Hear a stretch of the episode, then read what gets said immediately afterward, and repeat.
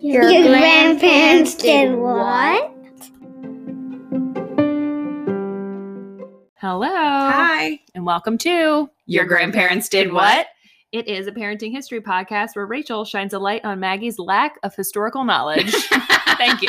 Thank you for that. Listen, I'm just doing what all your high school history teachers should have done for you. It really was like a big, yeah, there's a big gap there. Did you have bad history teachers or you just didn't give a fuck? I literally don't even know that I took a history class. Oh, okay, that's unreasonable. I am for sure you took history. I was probably classes. too busy like staring at some boy in class. I mean, you you know, didn't like like. writing a In note. high school, I took a world history class, U.S. history class, and a geography class, No, I mean, I noth- nothing rings a bell. and also in, in Texas, you have to take two years of Texas history.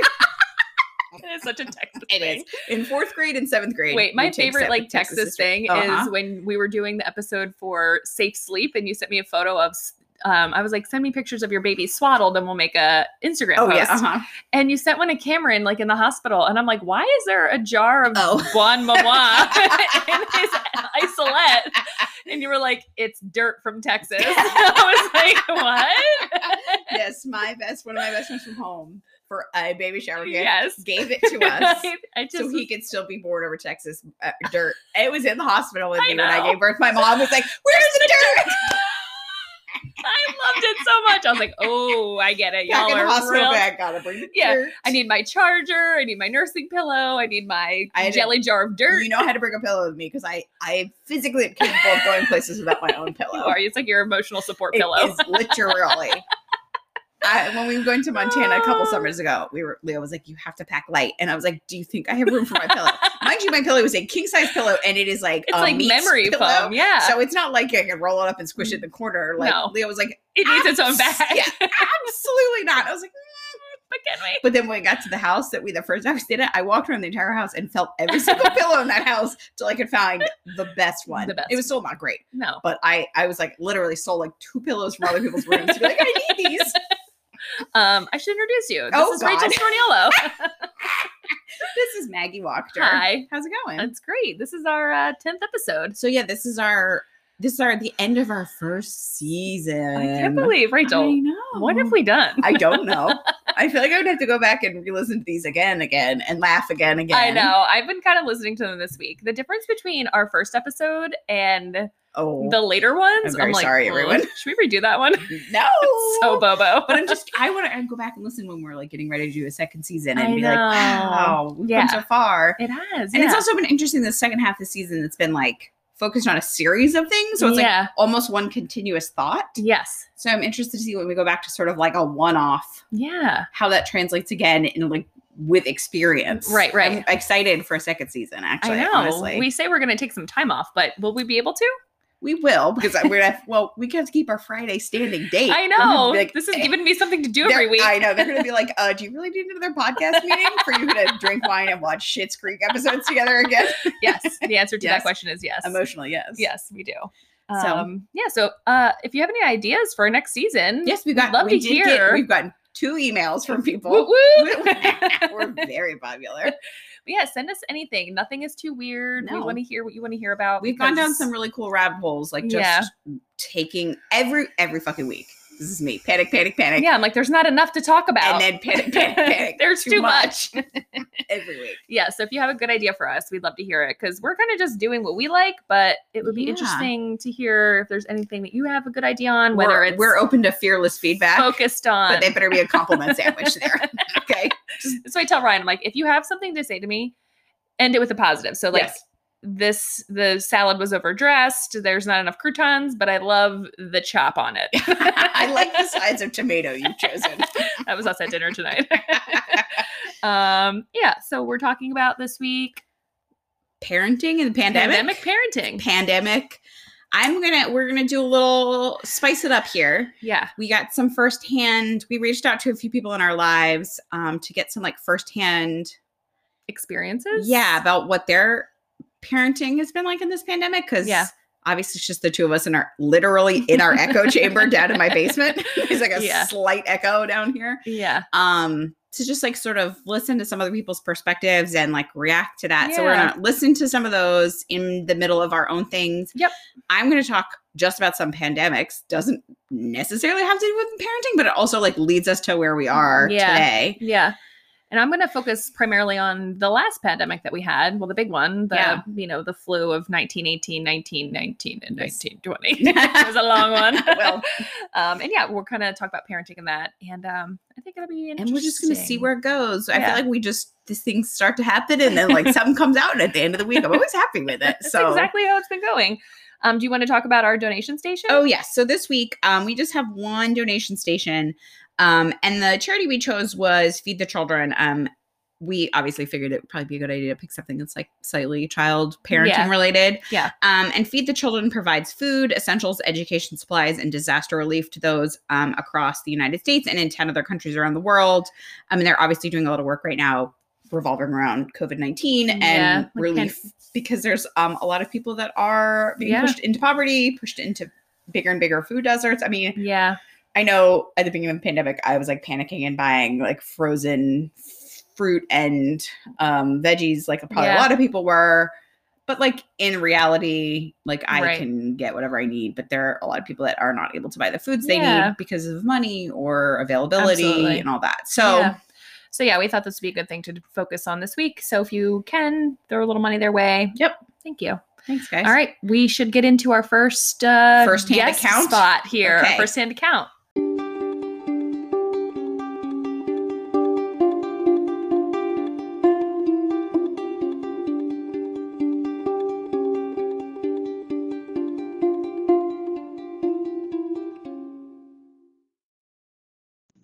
Hello, my name is Laura Williams. I have three children Alexander, who's six, Harrison, who's four, and our baby Oliver, who's 10 months. He was born in May. He's actually very close to Rachel's baby as well in age. Uh, So, I wanted to share a little bit on my experience with parenting during the pandemic. So, in March of last year, as you all remember, COVID really took a turn for the worst everything was an unknown. No one knew what to do, what to say, where to go.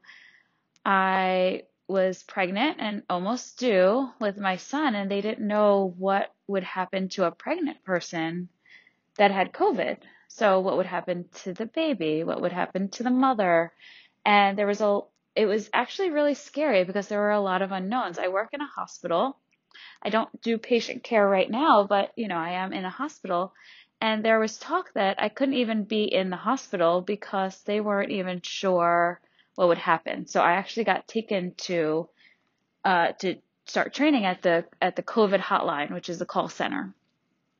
And even there, you know, we uh, it, we weren't masking at first, and then all of a sudden, a universal masking came out. We were masking, and then it was saying, uh, you know, when you do go into labor, you know, will your spouse be able to be there with you? Will, if you have COVID, will they take your baby for for a little bit? So that was actually the most stressful part of it all because I didn't know what was going to happen. I I didn't know what the birth looked like. I didn't know anything. Uh, so you know, I was able to work from home for a while, which was really nice, but there was still that unknown where I, I, I, I remember being like, we can't even touch the mail. We can't even go outside because we might get it. Because I had this, this fear that is, if I got COVID, and it- I mean, it was a real fear, if I got COVID, then my baby was going to be taken from me. And that is the last thing that I wanted. So we, you know, put ourselves into a bubble and we were like, okay, we're we're gonna not get COVID because I mean for obvious reasons, but also for, you know, the sake of the unknown. Now with all that being said, now okay, we don't have COVID, but now what's gonna happen when I do go into labor and have to go into the hospital? Who's gonna watch our other two children at home? Which was also a big question because at that time, New York City was the hot spot. If you were in New York City, you were considered, you know, positive pretty much. and you had a quarantine and all this stuff. So my mom coming from New York City to watch our kids, we were even scared to even have her come. So we had her come extra early, quarantine at our house, and be there for, you know, the baby being born, which it all worked out in the end. But I will say that it was really the most stressful part. Being in the hospital, having the baby, that was all fine. It was weird that, you know, no one can come visit the baby.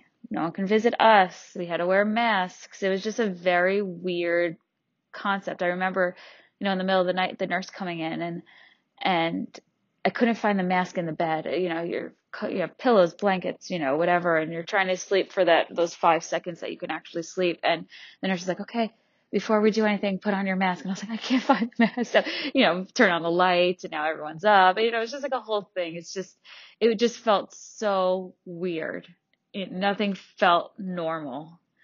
So that was the big struggle with the pregnancy aspect. Now going into the whole, you know, now we have the baby and we're home. It was weird that no one was able to really visit. No one was able to hold our baby. This was very, very weird for us because our other two children, you know, we had everyone over, everyone holding the baby, everyone visiting. We we did trips, and now it went to this area of weird. I don't want to say darkness, but a weird sense that oh, here now my friends are visiting, but they have to stand six feet away from us and just look at the baby versus embracing the baby. So that felt very weird. And still to this day, are you know, obviously we are seeing more people, but Oliver, which is our the baby, he he has stranger anxiety because he's a very smiley, happy baby. But when someone new comes, he looks at them like, "What? Who are you?" And, and, you know we're like no he's usually a smiley baby but he, he's just not used to being around people which is which is the opposite of our other children when they were this age they were used to being around people so that has also been really hard and we we we know he's young and it'll be fine but it, it's that whole social aspect that they that not only him but our other two children have been missing and i haven't even talked about the other two children but you know having to you know be virtual luckily our daughter was able in, to be in kindergarten hybrid but still there's a lot of social aspects that we feel that are lacking we my husband and i have said that you know we we're not sure if we can bring them out to a restaurant again because we're not sure if they will remember how to act little things like that because we just haven't done any of those things so we were we were saying we have to retrain them to uh, be able to go out in public again because that those are all all things that you know we never thought we would be saying right now or having to do. If uh, if I'm gonna flip it over and say you know what are some positives that came out of this whole thing is, uh, I I was just starting with Oliver I I had so much time with him that I wouldn't have had before in the hospital we had extra time with him because no one came to visit so it was just us and him and we got to share these really special moments together we i was able to get a an extended maternity leave because things at work were so unknown and i had the extra time so i was able to take it i never would have been able to do something like that before so i got to extend my summer with my kids which is amazing that it was unheard of before, you know? So uh, the fact that I got to do that, the fact that, and I, I know this is going to sound crazy, but you know, I, even though it was crazy being home with them all the time, I never would have been able to have that experience before with them. I never would have been able to experience what it is like to be a kindergarten, kinder, kindergartner on Zoom trying to learn, you know, how to read, how to write. I, I wouldn't have I wouldn't have known firsthand what all that was like. I I wouldn't have been able to have all that time this summer with our son Harry, who, you know, is trying to learn how to swim, how to, you know, ride a balance bike, ride a scooter, you know, I wasn't working. I was just home with them. We were able to do all these fun things outside. We have luckily have a, a yard that we were able to do gardening and uh, you know, just spend time as a family. So I will always cherish those times, even though, you know, days some days were extremely long. Some days were extremely hard because, you know, you're trying to you, you just have you know it nothing else was going on outside of our home you couldn't really go anywhere do anything so it was a scary place but you know we all got to be together as a family and that was the the most important thing and the part that i will cherish the most Wow. Oh my God. Laura, This is the best idea we've ever had. thank you so much for sharing that experience. we literally just sat here and we laughed and we cried and then we Oh my laughed some gosh. more and we cried a little bit more. I was literally talking back at you. I was like, well, what did you do next? Who came to watch the kids? What did you do? you brought up some things that I had Rachel forgotten Forgot, about. yeah. Like or just trauma blackout. Yes. yeah, like I for, I mean, you guys both went through yes, Oliver is literally three days younger than Yes. Colin. Like we were like, maybe we could be in the hospital at the same time so we could see each other. Like Mm, Yeah. that's where we were. You think they at were that going to let you point. see each other? No, we didn't. I didn't leave that room the entire. Right. I mean, Leo like went out. I think he went out to go get food, and that was it. Yeah, But they literally, I think, the morning we left. they came in to have the baby. Wait, no, no, the next week. If they're three days apart and you stayed Yeah, but for I two think days, it was he probably like a came- day. I think he. I think they came in on the fourteenth. Mm, mhm. So I, I, if I remember correctly, either it was the next morning or like we were shits Yeah. passing the night. I, it's hard to. These things just leave me as Time they is come to not me. time is not the So we just wanted to do a little like reaction to some of the stuff she Wow. talked about because even though Laura and I like we have this like almost exact same path, like her- talking about. I don't think we've talked about this exactly.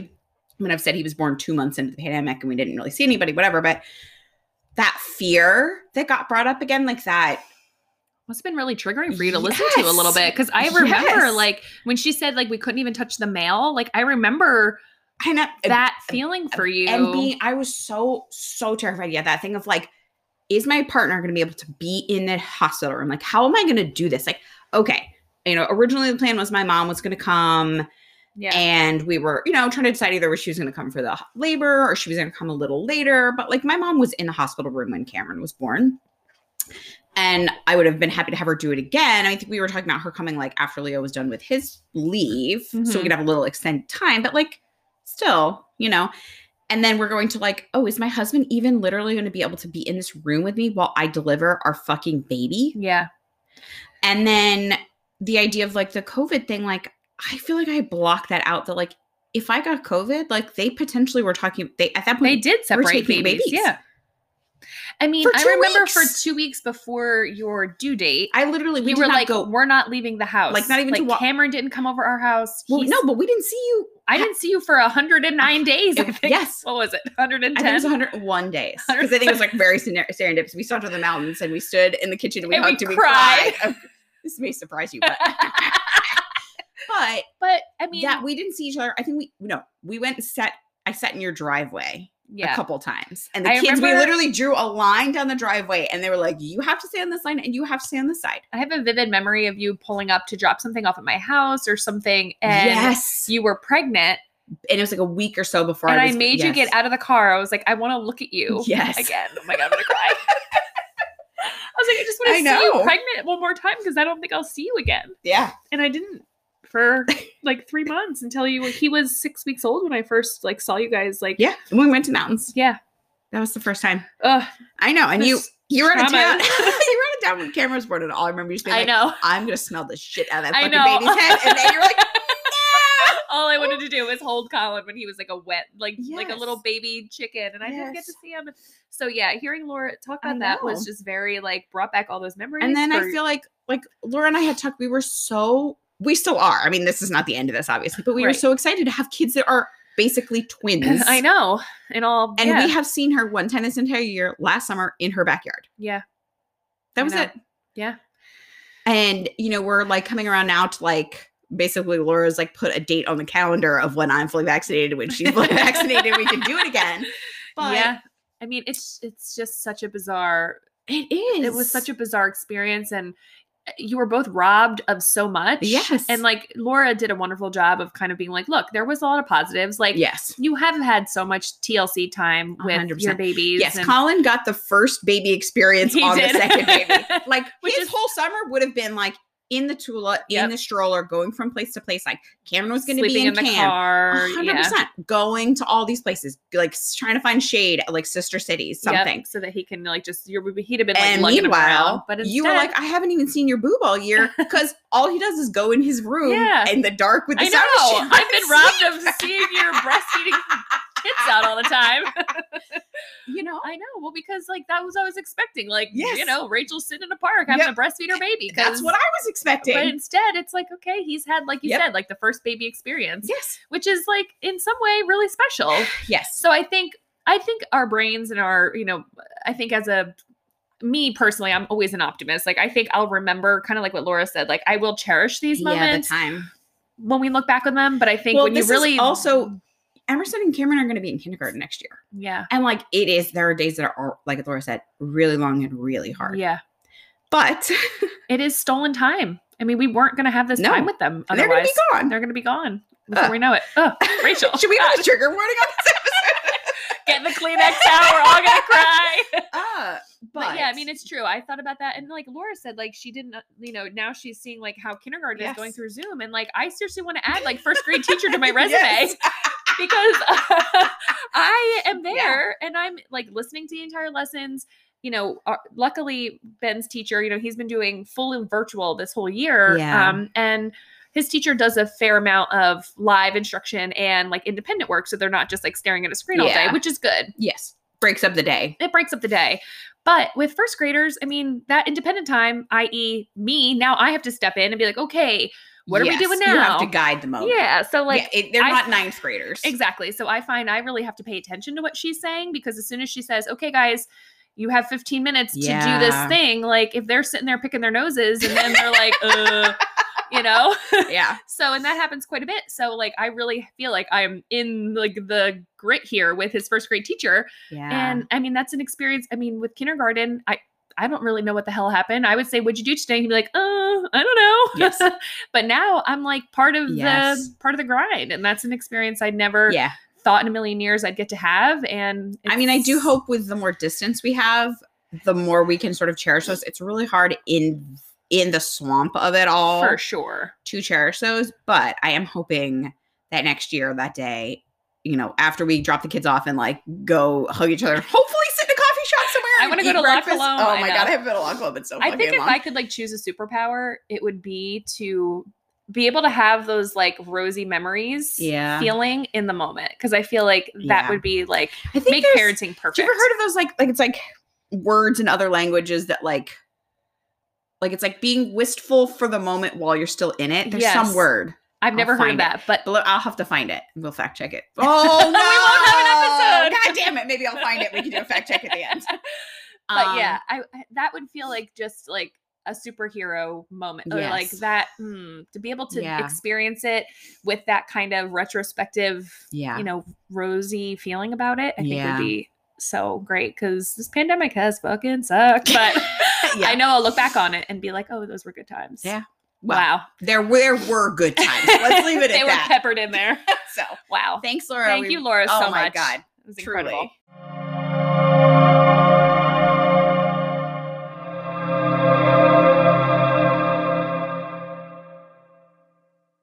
All right. Welcome back. Okay, so I'm this really, like I said, truly doesn't have anything with parenting, but I feel like we're talking about pandemics, and it's sort of honestly reading through these pandemics this week. I was like, oh, COVID, pretty great, All things considered. truly, and we will get there. I know. So um, I found this quote that I really loved, and I actually am gonna source it. Okay. since I was wow. like, okay. Ten, mi- 10 episodes in, Rachel's going to give us the source.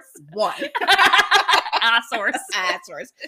So um, this is from the Be- brief history of pandemics, pandemics throughout history, by uh, Demir. Oh God, this poor person's name uh, Hugh Morovic. So, uh, quote, in a long succession throughout history, pandemic outbreaks have decimated societies, determined outcomes of wars, wiped out entire populations, but also paradoxically cleared the way for innovations and advances in science, including medicine and public health, economy, and political systems.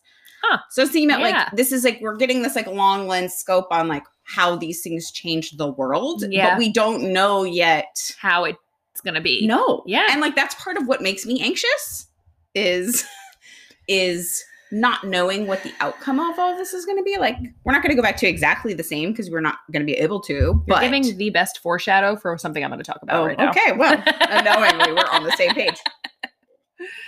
So I'm going to start way back Yes. at the plague of Athens. okay. So um this was from 429 to 426 BCE. E. So we're going back like 2500 years. Wow. Yes, I was about to say thousand, and I was like, nope, that's wrong. Twenty five hundred.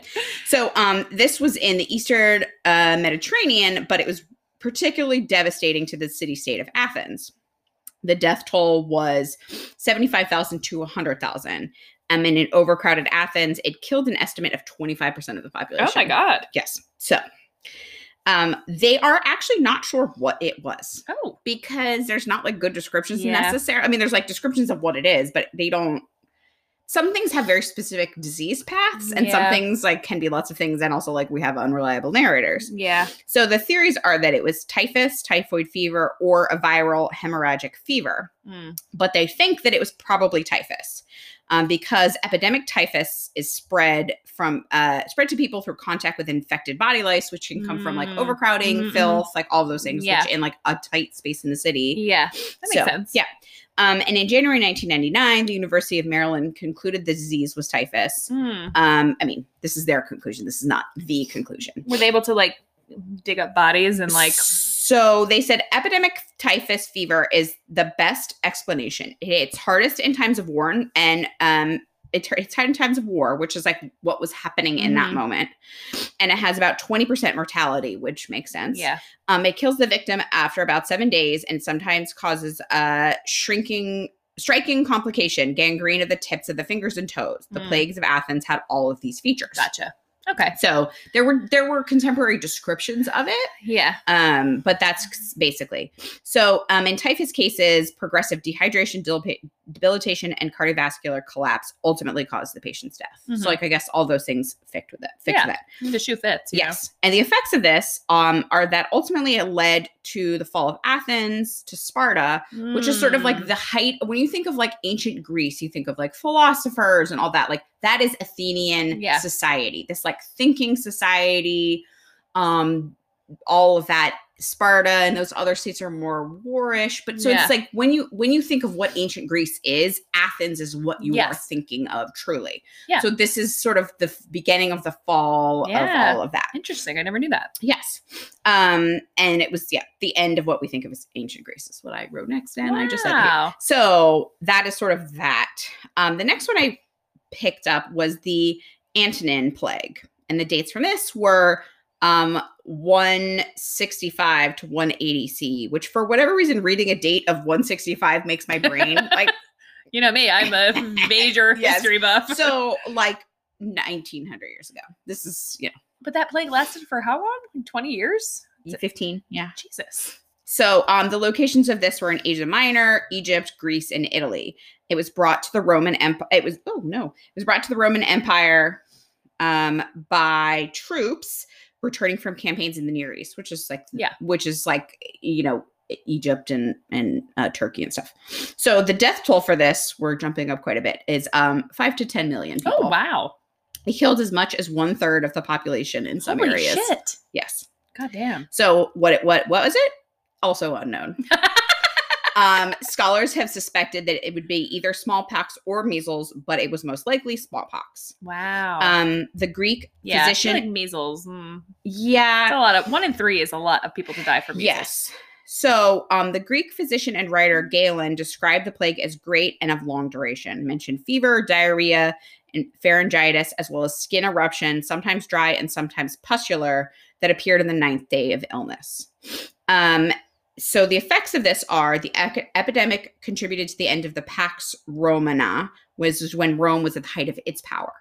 Okay. Um, and after and like peaceful power, like not so much like emperors doing horrible stuff. Mm-hmm. Um, and after 180 CE, E, instability grew throughout the Roman Empire as it experienced more civil wars and invasions by, quote, barbarian groups.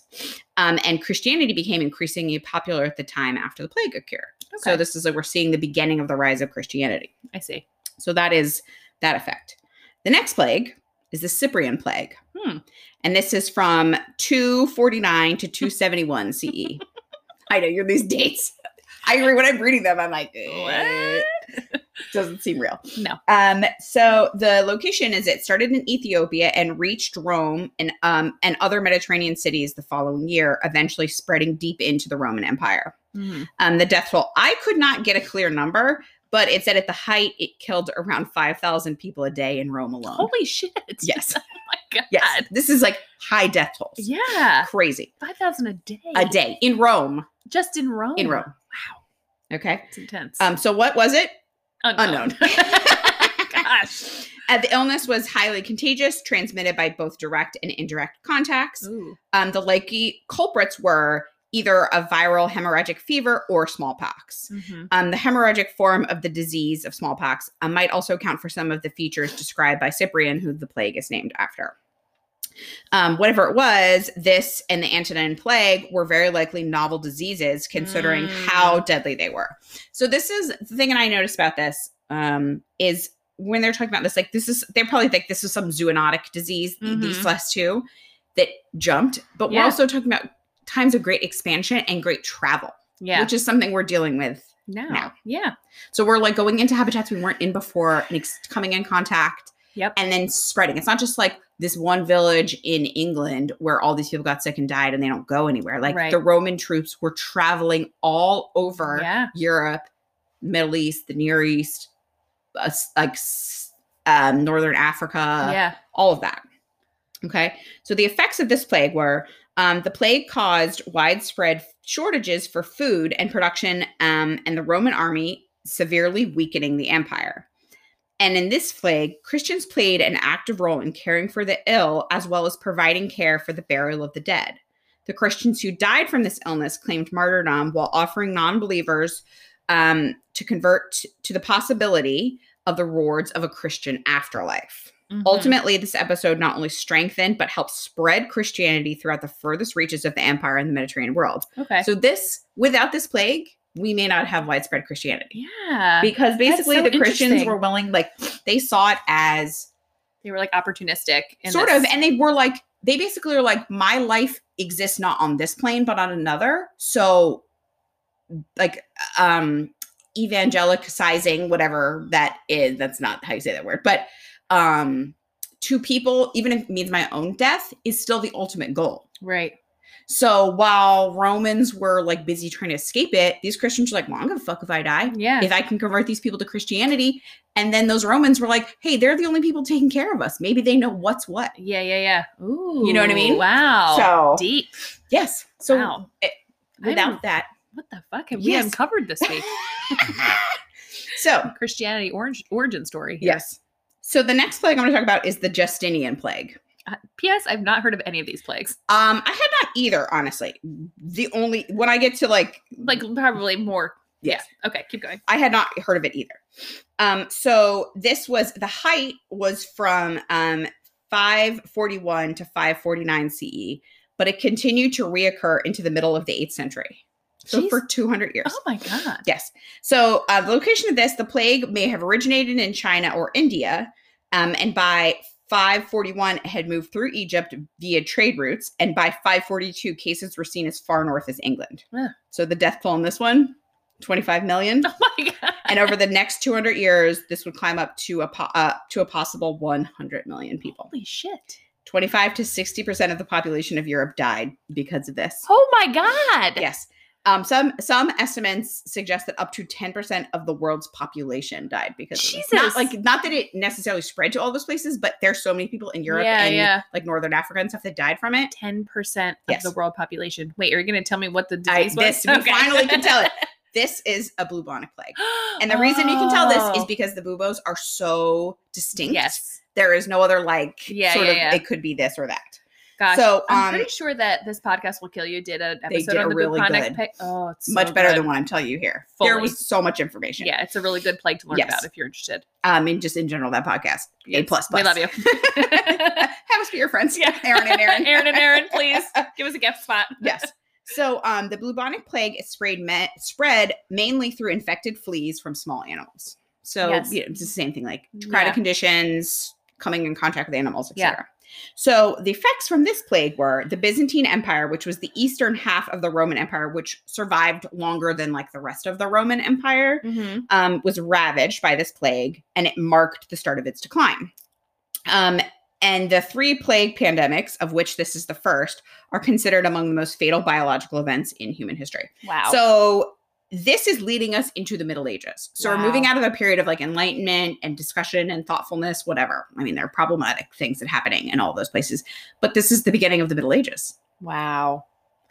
It's so crazy how like pandemics have truly shaped. So this is why, like, I was like, wait, this doesn't necessarily have to do with parenting, but like, it shapes shaped our world. These things that happened Yeah. twenty five hundred years ago Yeah. have changed the course of our history. Absolutely. And, And and so- never have thought about that until so this literal What- moment. That's what I'm saying. So what is the what is the trajectory now Yes. going to be? Like the changes from Totally. COVID. yes? Wow.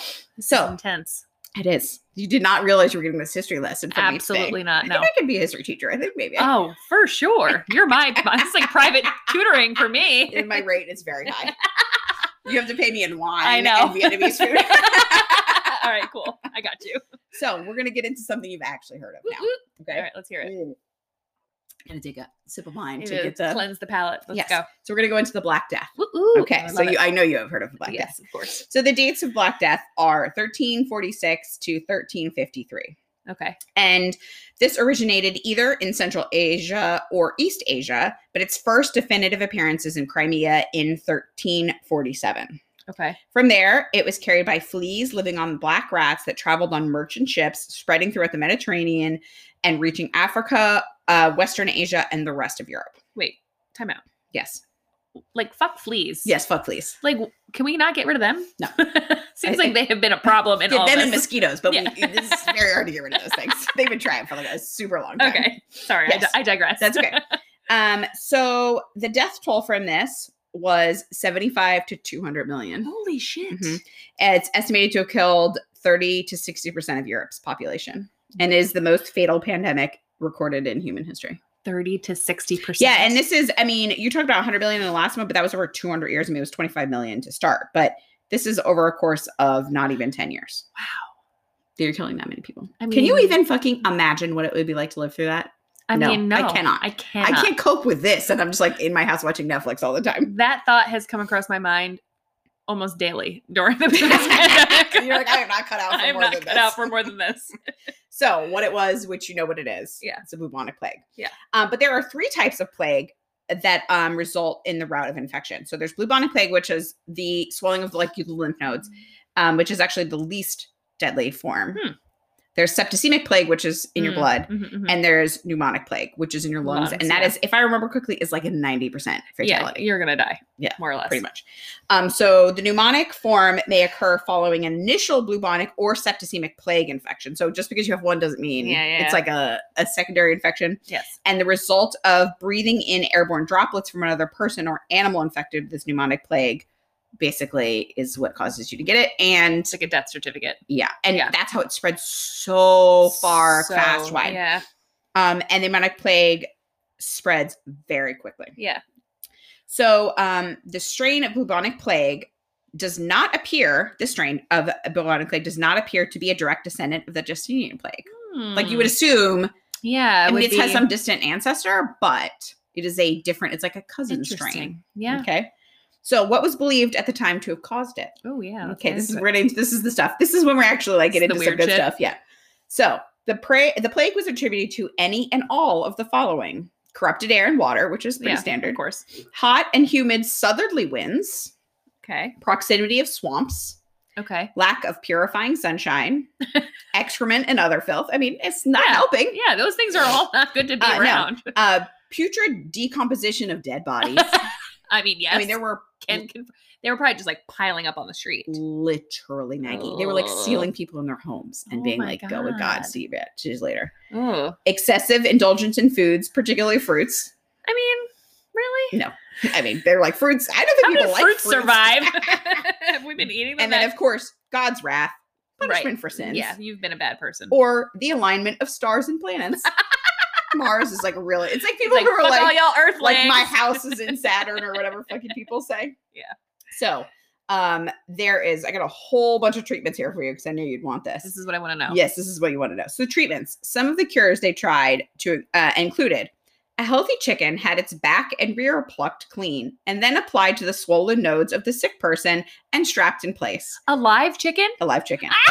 when the chicken showed signs of illness, it was thought to be drawing the disease from Ew, the person. How long did it have to stay there for? It was removed, washed, and strapped back on, and this continued until the chicken or the patient. oh my died.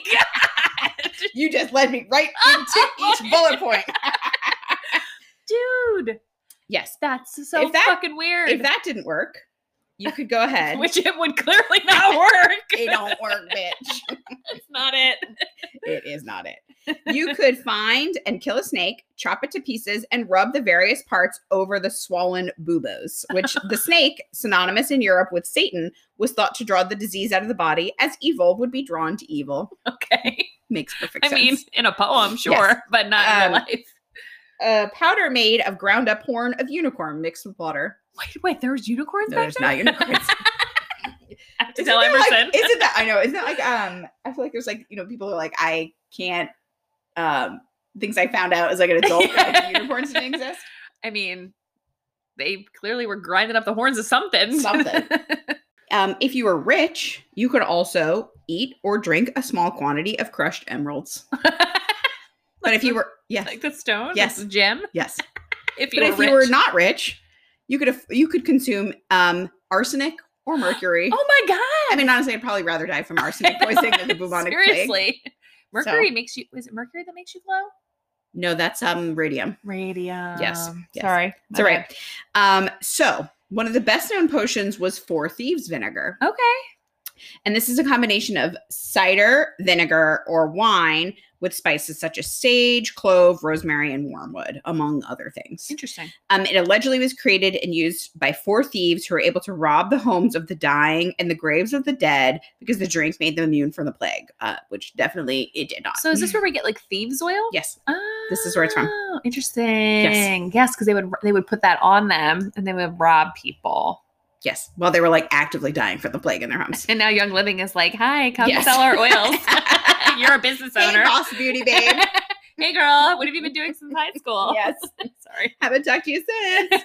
um, so people who believed God, uh, people who believed in God, um, thought that they were punishing you for your sin, and flagellants went on processions whipping themselves.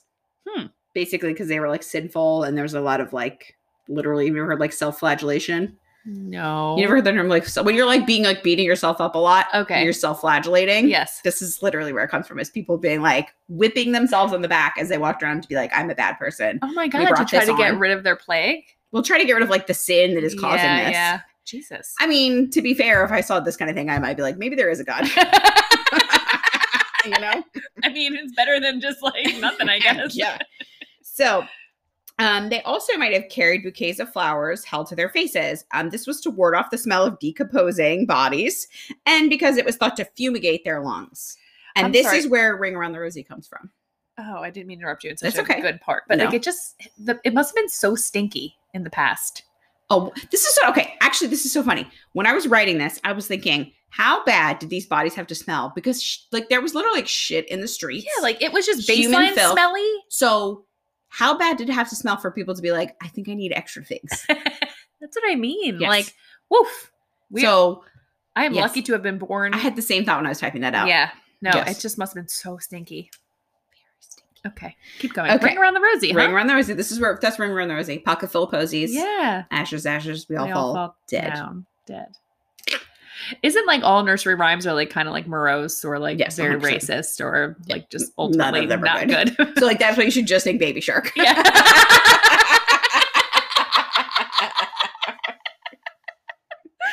so the effects. So the devastation of the Black Plague resulted in a shift of the world view of the people in the 14th century Italy and led to the Renaissance. Italy was badly hit by the pandemic, and it has been theorized that the resulting familiarity with death caused thinkers to focus more on earthly life rather than on spirituality and the afterlife. Because, like I Okay. said, those Christians were so focused on like my life here doesn't matter. Yeah. I have to be good enough to get to heaven.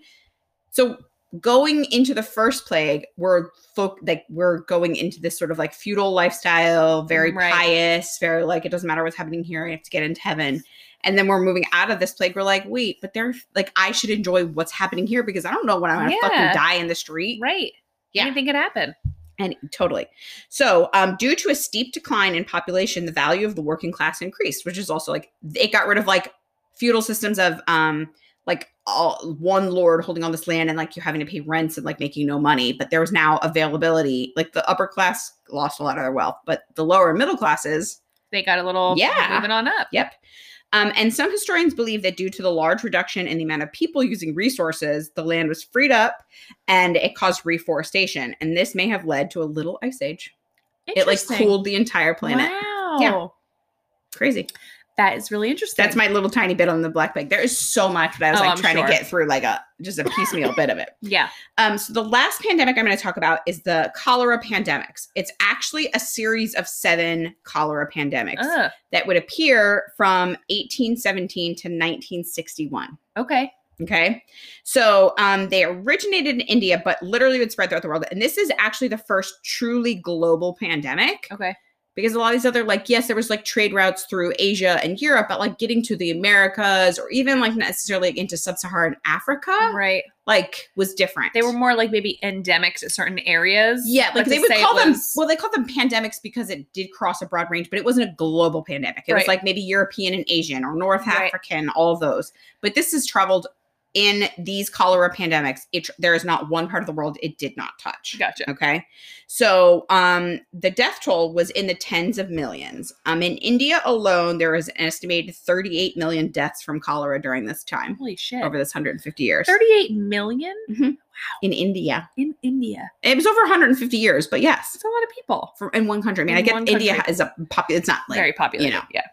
it's not a small country, but Right. so obviously, what was it? It was cholera, Wow. and cholera is spread through feces I was infested gonna water say and cholera is a diarrhea one. food. Mhm. Pretty sure. Yes, so extreme diarrhea, sharp sharp muscle cramps, vomiting, vomiting, and fever, and then death, and that can all transpire within twelve to forty eight hours. Oh my god. It so gives it you- was so severe. Yes, You just and then I died read somewhere that from it, dehydration. it made you so dehydrated that your blood would thicken. yeah. Just I was any like, "Ugh, any liquid in your body would just, Just- be gone. just anything. God, what a way to go. Yes, not great. Ow. Um, so what was believed to have caused it? Um, some sort of righteous co- um, consequence, same sort of thing, God. But um, their proof of this cholera was most often affected those persons who lived in quote desolate, alcoholic, drug related, sexually excessive, and filth ridden lives. Ugh. So, col- quote, cholera was the scourge, uh, not of mankind, but of the sinner. So this is also a way of like othering people, I think, Yeah. on some level, but also like if it's from contaminated food or water, it's the same thing. Like if you're living in close quarters, Right. you're more likely to get it. Right. So instead of saying like, oh, it's because all of you poor people are Sharing the same water source and not able Yes. to cleanse their water. You're all sinners. You're all sinners. Yes. So, um, some of the treatments they had for this. Right. Okay. Quote, put the feet and legs in water as warm as could be borne, uh, with the addition of mustard and common salt to the water. Open a vein of the arm and bleed from 5 to 16 to 20 ounces. I know, this is- seems like too much Oh my god. for someone who's sick, especially if someone who's like dying Having of diarrhea. dehydration. Yes, no, do You the need All of that opposite. blood, Yeah. add some extra Give blood them in there. fluids. the fuck. Apply a large mustard um, poultice over the stomach and give in chamomile, opium, and camphor every half hour. If the patient continues to deteriorate, sulfuric ether in small doses should be given. At the same time, an enema of a pint of chicken tea with a tablespoon of salt. no. I mean, maybe That's- an enema might would an enema actually help? It would get some like hydration back into your body. I don't think so. I think that they needed to be like giving them small sips of water frequently and not bleeding them. How So, um, more exotic and radical treatments were about a bland diet? tobacco smoke enemas, electric shock therapy, or beeswax or oilcloth plugs forced into the victim's rectum to Oh stop my the God, diarrhea. No. So you just like explode your colon Yeah. instead. Oh my God. It would come out your mouth Yes. eventually. Yeah. So, Feel um, sick. yes, Dr. W. Rylander suggested in July of 1832 uh, 32 that cholera could be treated with an infusion of s- saline solutions. And this Yes. is actually part of the preferred therapy for modern cholera. Cholera is actually very treatable these days with antibiotics and Fluids. yes, that's all, basically. 100%. So this dude, Thank you, this guy. one guy in history, he was like, hey guys, instead of like plugging up the asshole and bleeding them, what if we did the opposite and Yes. give them fluids, saline? they're like, you're a witch, They're like, get out of here, you sinner. fully. Uh, go to church, You're a bitch. witch. So, um, one of the effects of this is in 1854, Broad Street cholera br- uh, broke out in the Soho district of London. I'm sorry, there was a bo- uh, there was a Broad Street cholera outbreak in the so it was not a specific uh, cholera in the Soho district of London, and it was best known for Dr. John Snow's study of its causes and his hypothesis that germ contaminated water was the source of cholera rather than the particles in the air, which they called miasma. Okay. Snow identified the source of the outbreak at the public water pump on Broad Street, and his advocacy convinced the local council to dismantle the Broad Street pump by removing its handle. Snow later used a dot on the map to illustrate the cluster of cholera cases around the pump. His study was a major event in the history of public health. Interesting. Back to public health, our favorite Yeah. people on planet I love Earth. how you wrapped it in there. Yes, um, and it's regarded as one of the founding events in the uh, science of epidemiology. Amazing. so was another his name? great guy, Dr. John Snow. Isn't that a character in, In- in Game uh, of Thrones. fucking Game of Thrones? yeah, a show I don't watch. Me Not neither. even one second of it. I watched like the first episode, Listen, then I was it's- like no, too it's busy not- on my phone. First of all, you cannot watch dense television. I cannot watch You that. cannot. It's so I've complex. never seen you watch dense television. No, I can't. I was But- just up there watching what was it, mortgage or marriage? Or marriage.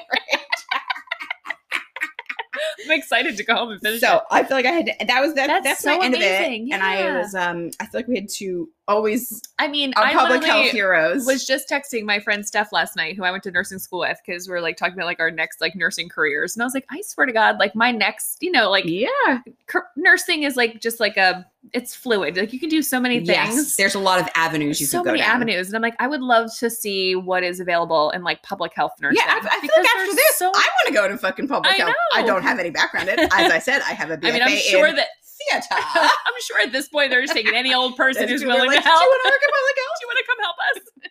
But yeah, I mean, it really is. It's such an underfunded, underappreciated. hundred percent.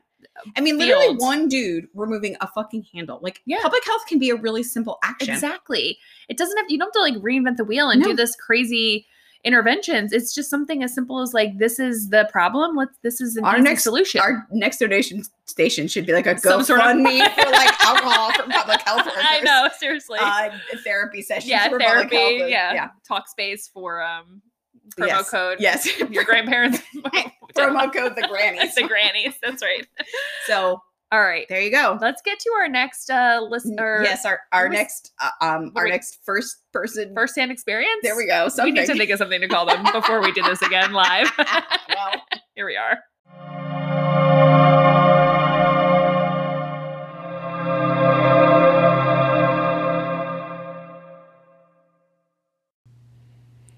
Hi, my name's Lisa Sauer. I have two daughters, Rachel, who's 37, and Elizabeth, who's almost 28. Um, in terms of parenting uh, during the pandemic, it's reduced to sort of a weird, isolated, distant, over FaceTime only parenting. Um, there was worries about what if one of them got sick? Who would take care of them? I couldn't go see them. Um, uh, our oldest daughter, Rachel, had a baby in May, and that was very difficult because the birth of our second grandchild was nothing like uh, the first. There was, again, a lot of distance and isolation and worry. I would also say that we were used to spending a lot of time with our kids, even though both of them live in different states. Um, with that removed as an option, it just sort of sort of shifted the center of gravity, um, changed things in this weirdly quiet way. and it was a struggle um, because there were times when, after the grandson was born, that we really wanted to see him, see them, and it just wasn't it just wasn't possible. So then some of the struggles, some of the unexpected things that happened. I mean, everything was unexpected. Um, I keep saying the distance, and that's what everybody experienced, whether you live down the street from your kids or 10,000 miles away. And we're not prepared for that because that's not who we are. That's not who I am. That's not the relationship I have with my kids. Um, always the worry, the what if. What if something happened to us? What if something happened to them? How do you deal with a family emergency or sickness in the middle of a pandemic, even if it wasn't related to COVID? Um, so there was a lot of struggles with that. There was a lot of struggles with the dramatic, sudden changes in all of our life. The whole thing was unexpected. Um, like every, you know, dark cloud, there are some silver linings. Um, one of the things that I felt um, have been a positive outcome for me, at least during this, is that it's solidified how um, strong my relationship is with my daughters, with my husband, with m- our family. Um, I feel an enormous amount of gratitude for the fact that uh, we were able to all stay at home. No one lost their job. No one got sick, knock on wood. And what a privilege that is because so many people in this country and around the world didn't have that experience. Um, I think the daunting nature of a worldwide p- pandemic also has to make you step back and feel humbled and um, you realize how much of your life is really not under your control and I think the other thing was is that there were times the quietness, um, the slower pace, um, being working from home, not traveling, not seeing people. I found out it really wasn't so bad. Um, I've been vaccinated since January. My husband just finished, and the girls are both either started that process or are about to. And that's the same for all of our loved ones and many, many of our friends. And time is precious, people are precious. And I'm very grateful for the fact that all of us to date, we're still here. Oh my god. I'm crying so hard. I'm laughing. God. First of all, we should not be friends because the two of us just feed into each We're other. not like stable enough to have done this. Here's the thing. Lisa slash My mom. mom. Thank you. Oh my god. that was incredible. You touched Ugh. I know. So I, I'm not laughing because it's funny. I'm laughing because this is fucking ridiculous. We- this is the best worst idea. Your mom touched on so many good points, Yes, though. uh, like I say, with tears falling down my face, but like truly, Yes. she, God, your mom is so sweet and so well spoken. Um, Yeah. I mean, she's. when she said, "What would we do if one of them got sick?" I know. it sent chills down my Yeah. spine because that's something that it's like you don't want to think about it, you don't No, I want to mean, prepare for it, Yes. and you're right. And it doesn't even have to be like my mom said. It didn't even have to be COVID. Like life happens. but right, Like what if somebody got cancer? What if somebody got in a car accident? What Right. if like, and and you just like I. What do you? like how do you respond to that situation when it's not even safe to like get on a plane No. like at least with my family we live within well my dad lives in florida now but i mean like my mom and my brothers we all live Yeah. in driving distance but i mean it's so complicated for your family because you guys are all spread out around Yes. the united states so Yeah. you know if somebody was sick it would take many people getting on many planes which Yeah. normally you would never think twice about No. but now all of a sudden that is like truly impossible to do in a safe way in the Yeah. beginning of this pandemic and when she said that it just like made me stop and be like wow But like even though like okay, your mom is like across the bridge. She's literally 25 minutes away. But like the distance, like how long did you go without seeing your mom inside her house? I mean, I my kids just went inside Yes. my mom's house for the first time in a year. It was Yes. actually over a year. like they you just just went sat and over. had like a sad garage Christmas. Yeah, at Christmas we sat in her garage outside. Not to say that was sad. I mean, it's better than nothing, but It's like got more than a lot of people got to do. But I mean, that's normally for Christmas. My mom, I mean, she was that was really hard for me and my mom Yes. because she, you know, like I think she considered me as part of her pod, but I was like, sorry, you're not in my pod. Like I have my Yeah. pod, I have my people that I'm seeing because Yeah. this is what's best for my family for the day to day for business. the day to day yes. business. And that was, I mean, I'm happy that my mom and Ryan's mom and, you know, everybody that our extended family was able to respect that because Yeah. it was really hard to be like, this is the limit that we're setting. And it was really hard to be like, oh, Yeah. I'm still seeing Rachel, but I'm not seeing yes. my parents and Yes. Ryan's parents. But at the same time, like, seeing you and seeing Mary and doing our pod, it was what was best for the kids. yes. It was best for what needed to, our days to function as even with like some small sense Yes, of normality. like it was Totally. what was holding my kids together, it was holding me together, and it was Yes. just too important to sacrifice that Yeah. for the holiday season for if I mean if one of us got sick, I it could know. have been months before we, I mean if yeah. all the quarantines, if some people were getting sick in multiple waves, like it Yeah. would have just been really complex and especially if we add in all the layers of all of our Yeah. families. So I- I- I- Yeah. And we are lucky, like, we obviously made a slightly risky decision. I know, like, having a pod situation, like, on some level, you feel weird and guilty about it because there Yeah. are the people who, like, are not doing any of that. And I feel like we all were, like, honest with each other about things we were doing and not that you know, going to the park, whatever, Right. but not, we were not doing a shit ton of stuff. yeah. Um, but, like, it, it did feel like such a gift. Like when s- people hearing them struggle, I'm like, this is not great, but we have this thing Right. and we have each other. And like, you know, you- like I mean, part of the things we were talking about, what we'll look back on and feel so thankful, and like something that I've had that has been so important has been you? damn it. has I been like know. what we've created, know, like in totally. our little atmosphere Who here. thought we could be more emotionally attached to each other? Wait, You wait, took- hold on. One time, I gotta tell this story. Years ago, before children, I it might have even before we got married, but or around the I don't times think both we of us were got married married. I don't remember. But we sat at a table with maybe eight other couples. It was all couples. There were some heterosexual couples and um, same-sex couples at the table. Yes. Everyone else at this table got one check. They gave everybody every individual- like no no there was two checks total me and maggie got one check and the rest of the couples got one other check so that's the type of We- old we lesbian were putting out energy. more lesbian energy than the actual lesbians at that just- table. old people like we just never had sex it was like We're like we'd see, asexual two lesbian- twin beds next to each other with like eight cats I just sent you something. It was like two best friends decide to get married for the benefits. I was Yes. like, wait, we had this idea first. I always say the fact that you and I are not I know. together is proof that sexuality is I- not a choice. so we digress there, uh, okay but wow. Thank you, Thank- mom. hey thanks mom i i love you i miss you i hopefully will see you soon Yes, you're going to see her And- soon because things are getting better. yes We can say that with some sort of meaning behind it.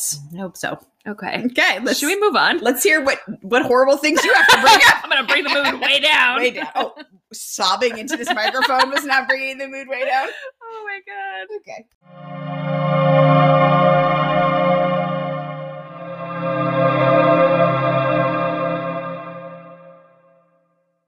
All right. Okay. Welcome back.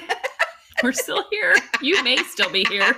Totally cool if You're you like, stop I listening, though. Cannot listen to these two people cry to each other anymore.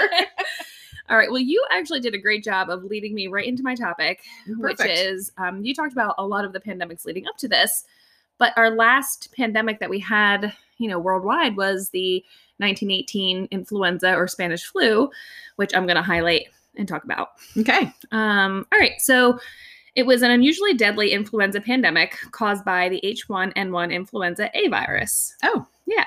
What what is do you know what A like what is that? Is it just like a, a like Just a like a subtype strain. of okay. Yeah. Like there's flu A, flu B, there's like different Oh, strains okay, of flu. Okay. And got this it. was like the H1N1, Got it. which, total side note, when we had like the 2009, which actually was, I was reading about it today, it was considered a pandemic because the 2009 flu season was really severe. There was a lot of deaths. Yes. It was an H1N1. Okay. flu. So it was like a cousin to this pandemic. Oh. So Hmm. Oh. without vaccines, Ooh. I know. Think about it. I like good job vaccines. Oh my God. Okay. Anyway, so this lasted from February of 1918 to April of 1920. It infected 500 million people, which was about a third of the world's population at the time. Holy shit. I know. It was really bad.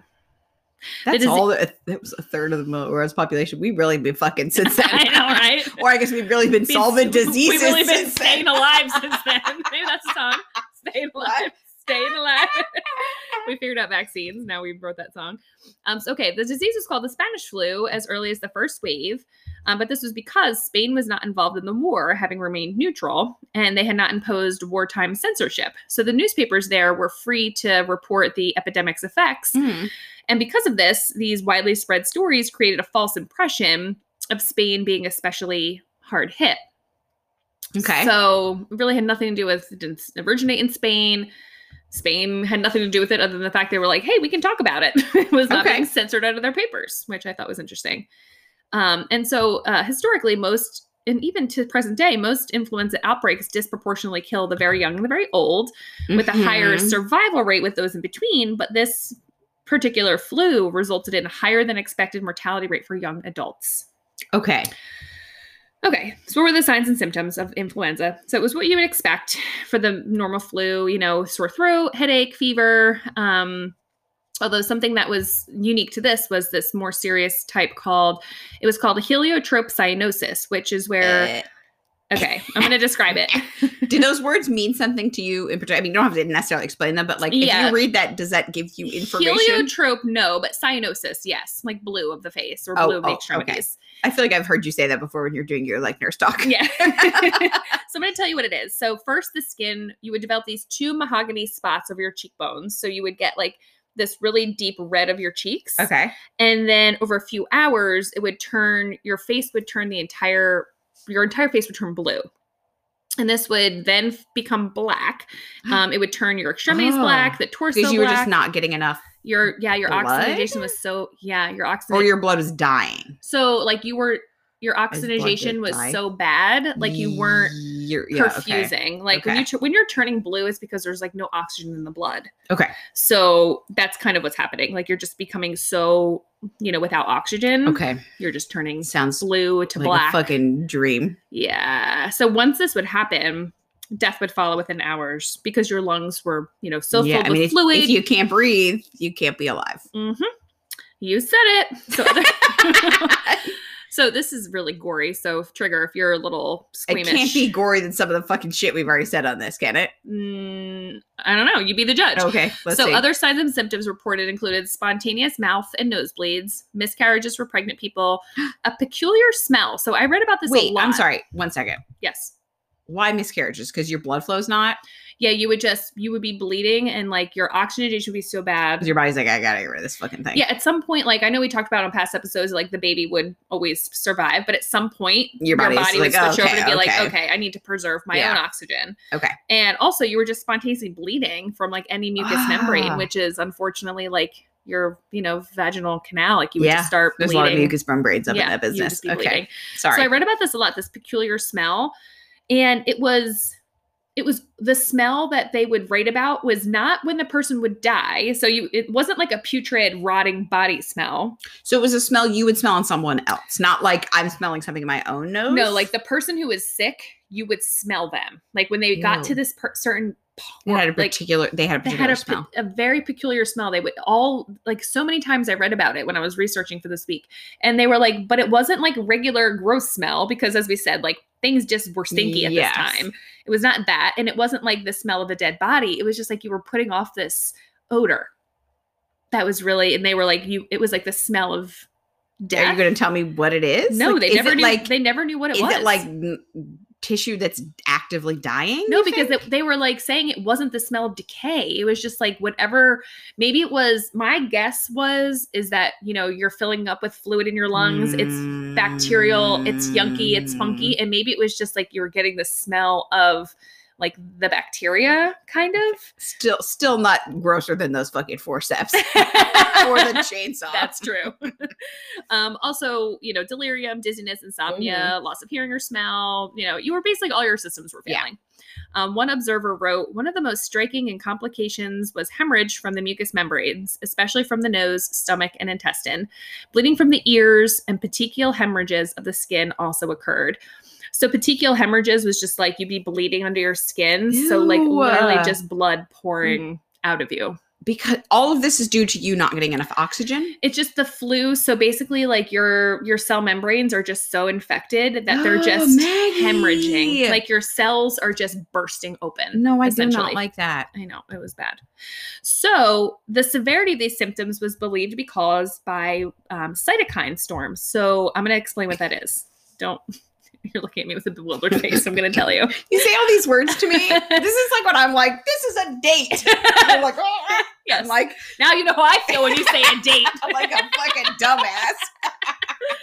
So, a cytokine storm is a physiological reaction in which the immune system causes an uncontrolled and excessive release of pro inflammatory signaling molecules called cytokines. So, this is a normal immune response to infections. So, when you get a sinus infection, your body makes Yes. these things called cytokines, which go to your infection, which help clear you out. okay.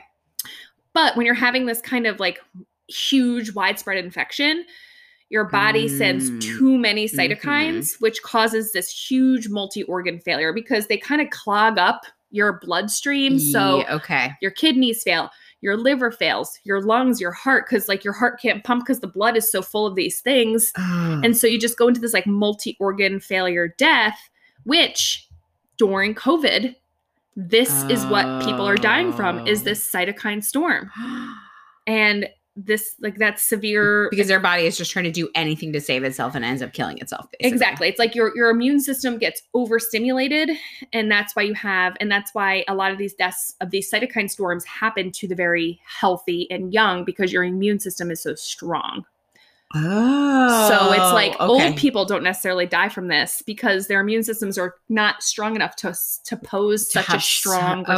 response Oh, okay. and during this pandemic in the 1918 pandemic Yeah. it was mostly affecting young healthy people so you were having this cytokine storm reaction um, and during the covid pandemic this has been you know what we've been seeing but now we have treatment for it um, you know steroids basically anything to dampen the immune response so they give you tons of steroids Mhm.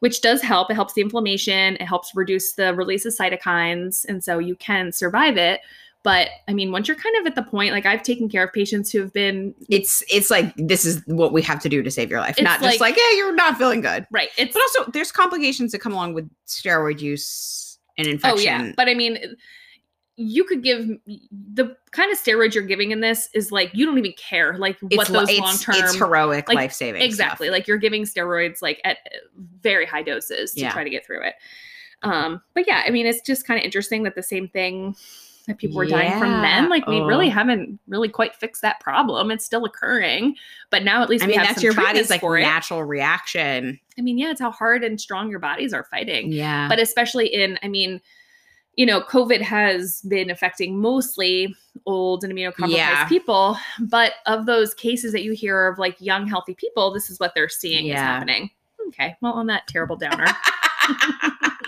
this episode is a downer. Oh overall um, let's talk about the timeline so there was several waves of this pandemic much like we're experiencing now with covid and so i'm gonna we're gonna walk through them okay.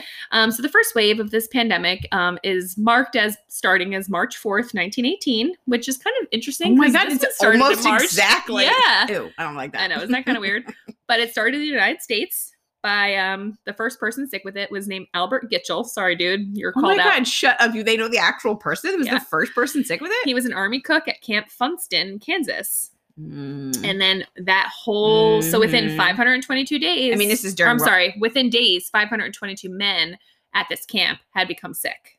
I mean, this is World War One. World War One. Yes. Yeah.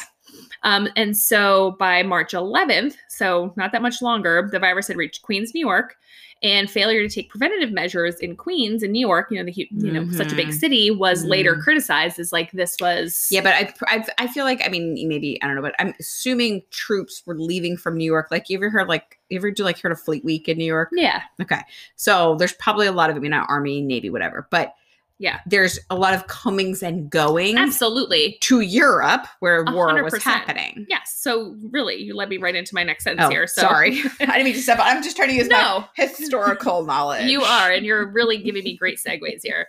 So, like as you just said, the disease quickly spread from all these U.S. camps in the United Mm. States to Europe, and quickly became an epidemic in the Midwest, the East Coast, and French ports by April.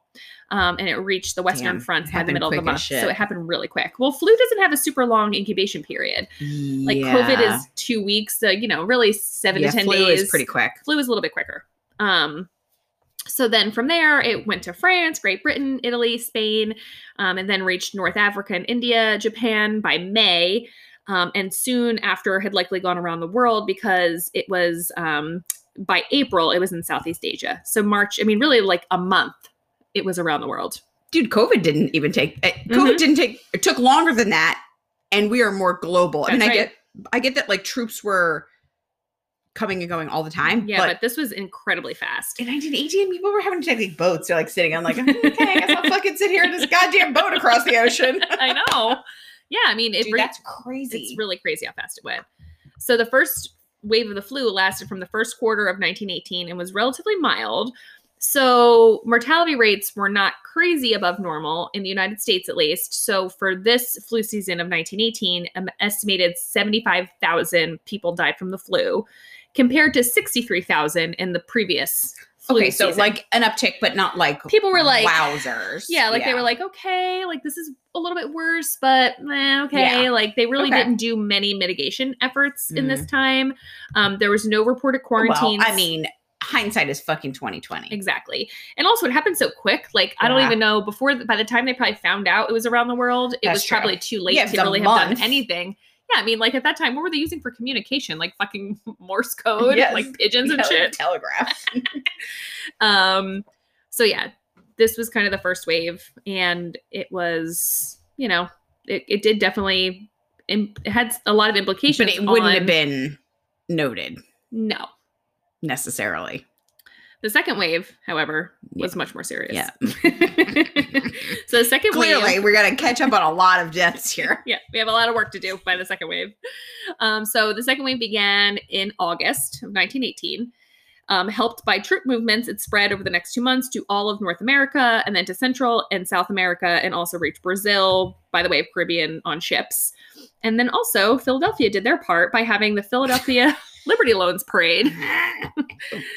I have to say, Sawbones did a great episode on the Philadelphia parade. yes, I feel like I remember this. There was like spitting or something, wasn't there? They did one. I forget what the episode's called. It's called like the worst parade or something, or the deadliest parade. But basically, like they would have Is it these more parades. deadly than the ba- Santa batteries? they would do these parades for like war Morale, efforts. Yeah, yeah. morale. And I believe, and I might be talking my ass, but I think they canceled theirs in Boston. Like Boston was supposed to have one, but they were like, listen, the flu is too bad. We're not going to gather and have all these people. And Philly was like, nah, we're going to have ours. Like this we're also has reflections into current day America. They're know. like, you're not gonna.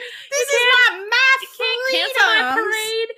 Um, and literally within days, every single bed in the hospitals were filled. People were literally dying in the streets. I mean, that's another Um, thing. Like, I'm sure that this probably happened in here, just like COVID. Is there are people who would have survived if there was physically a hospital Mhm. bed for them to be taken care of? Absolutely. Yeah. 12,000 people died after just going to the parade. Just from the fucking parade. Yeah. Damn it, it was the deadliest parade. It was the deadliest parade. There's a really good Sawbones episode. So if you listen That's to an Sawbones, old one, isn't it? it's older. Yeah. okay. I think they they did like a rehash of it during the pandemic. I remember listening don't to it on the remember drive this. home from the mountains when during the pandemic. I was like, Oh, "Hmm, okay. what's this about? And then I was like, huh. regrets, regrets. yeah. Um, so the second wave was, as I said, much more deadly than the first. The first wave resembled the typical flu, where most of the people who died were elderly, younger. Mhm, You know, they were more of the elderly and young, whereas the second wave was really wiping out like young, healthy people. Um, and there was the highest fatality rate. So in the United States, 292 de- 292,000 deaths were reported between September to December of 1918, compared to only 26,000 during the same time period in the previous year. Oh my god. It like I don't know what that quick math is, but it like Um, more than I don't even know a lot more. we have firmly established that We are this not is math not people. a math podcast. yeah, reach out to us if you can do that math. Leo could, and then he would look at you like you're a goddamn idiot for not. it's fine. Um, there's a third wave. So, really, the second wave was the big one, but the third wave was in January 1919. Um, so, this continued and it killed up to 12,000 people um, in Australia.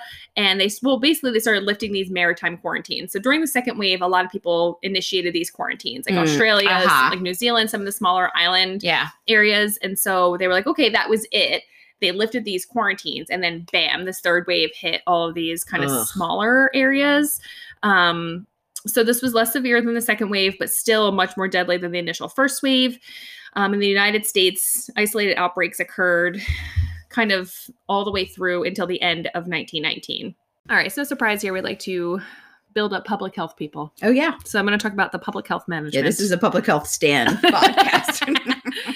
Um, so I kind of mentioned the maritime quarantines, but we I will elaborate on them. So they were declared on islands such as Iceland, Australia, um, and many other you know Small- small, yeah, like- smaller kind of European. Places that are able to sort of keep Comfortably, themselves away yes. from. Yeah. And this was declared that they saved many lives this way. So they actually did social distancing measures. So they did close schools, theaters, places of worship. They limited public transportation, and they banned many mass gatherings during this time. I mean, good. Yeah, exactly. yes, you did that right. Um, wearing face masks face masks became common in some places, such as Japan, though were there were debates over the efficacy. At that time, there really wasn't like a good type of standardized cotton. Like Yeah. it was the types of fabric they were using were not always consistent or you know really I beneficial. mean, we definitely have conversations about like what are the best type of masks to wear Right. now. even today, yeah. So there was this anti-mask league of San Oh Francisco. my fucking god. these brosifs, all these people's great grandparents. Yes. Yes, exactly. They came from these people. Oh lord. So there was like thousands of people who came together to like picket and protest against wearing masks, and this was in I San mean, Francisco. I wish I could show you how hard my eyes are rolling right now. I have a really cute picture that I showed you before of barbers in California that were wearing masks when they're cutting hair, although the patrons that they're cutting are not wearing masks. So it's almost like cool. Mm.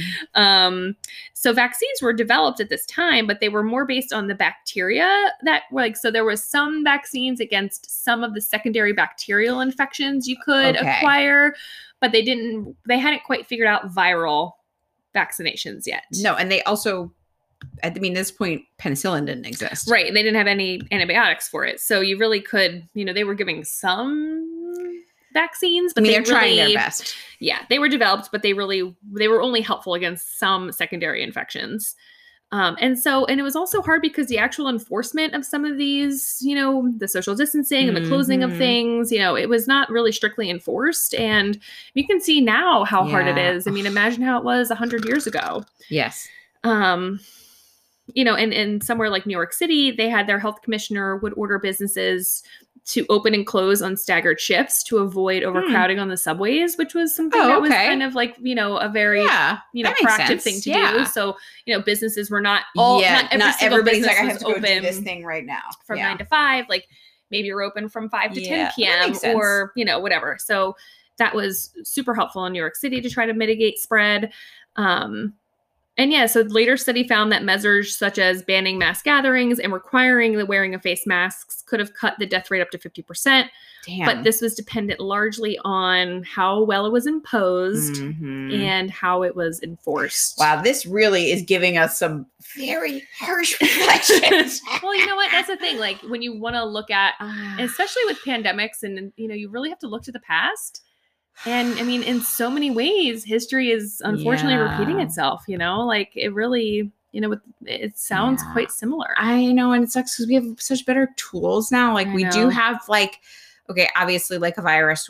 I, I mean, there are some antivirals, but they're not super. They're not effective in Yeah. the same way antibiotics are. Right. But we have like ventilators. We have if you get pneumonia, we do have like antibiotics for secondary infections. Like right. we can enforce greater. Like you can be at home easier. Like I can sit, Leo can sit in his office and he can work. Right. At this point, there was no work from home options. I I mean, mean, I could be like sign into your VPN. you know what I mean? Like yeah, it was impossible. I mean, you still had Don't to you remember go. how nice it was? th- The one one of the good things about COVID.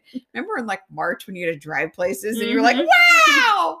There's This nobody on is the great. road. I know. I would go to the doctor's uh, the doctor's office that we go to. That is like I've been to a doctor's on almost every floor in that fucking Yeah. office.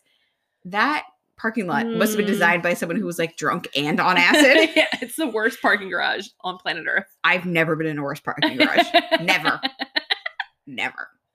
There Okay. is one worse parking garage where. at the Perlman Institute at um where you went to get your uh Oh, that parking garage is not terrible. The parking garage itself is not terrible. Physically getting into that parking garage is terrible. but anyway, but- it's bad. I remember going to doctor's appointments in March and April and parking on the third floor, which is like the first floor you can park on, and Mhm. being like, this is Wow. amazing. That's, we'll, I'll give that one to COVID. yeah, seriously. You actually threw this little numeral at me when we were taking our little break there. But so I said 292,000 deaths were reported from the flu. And you looked up and told me that 116,708 people died from World War One. Americans died Yes, from Americans. the war. So think about that. Like that's Yeah, that's about wild. double people died from the flu than died from the war. It's like really intense. it's sick. Okay, so I wanted to try to tie this back into how it affected the American family Okay. because I feel heavily affected by Yeah. COVID. Yes. And And I've thought over and over again it's how definitely changed the shape of yes, a, a family. yes. And so I wanted to find out, you know, what happened, like what were families doing during this time? So I took a lot of information from Crying into their pillows. Yes, we'll get to it. so this is an article called The Spanish Influenza Pandemic of 1918: A Defining Characteristic in the Life and History of the American Family by okay. Ellie Vance. What a perfect article for Thank you. you, Ellie. so, as I mentioned earlier, most influenza outbreaks are mostly deadly to the very young and the very old, with a higher survival rate of those in between. Mhm. But as we said, the Spanish flu pandemic resulted in a higher than expected moral- mortality rate for young adults.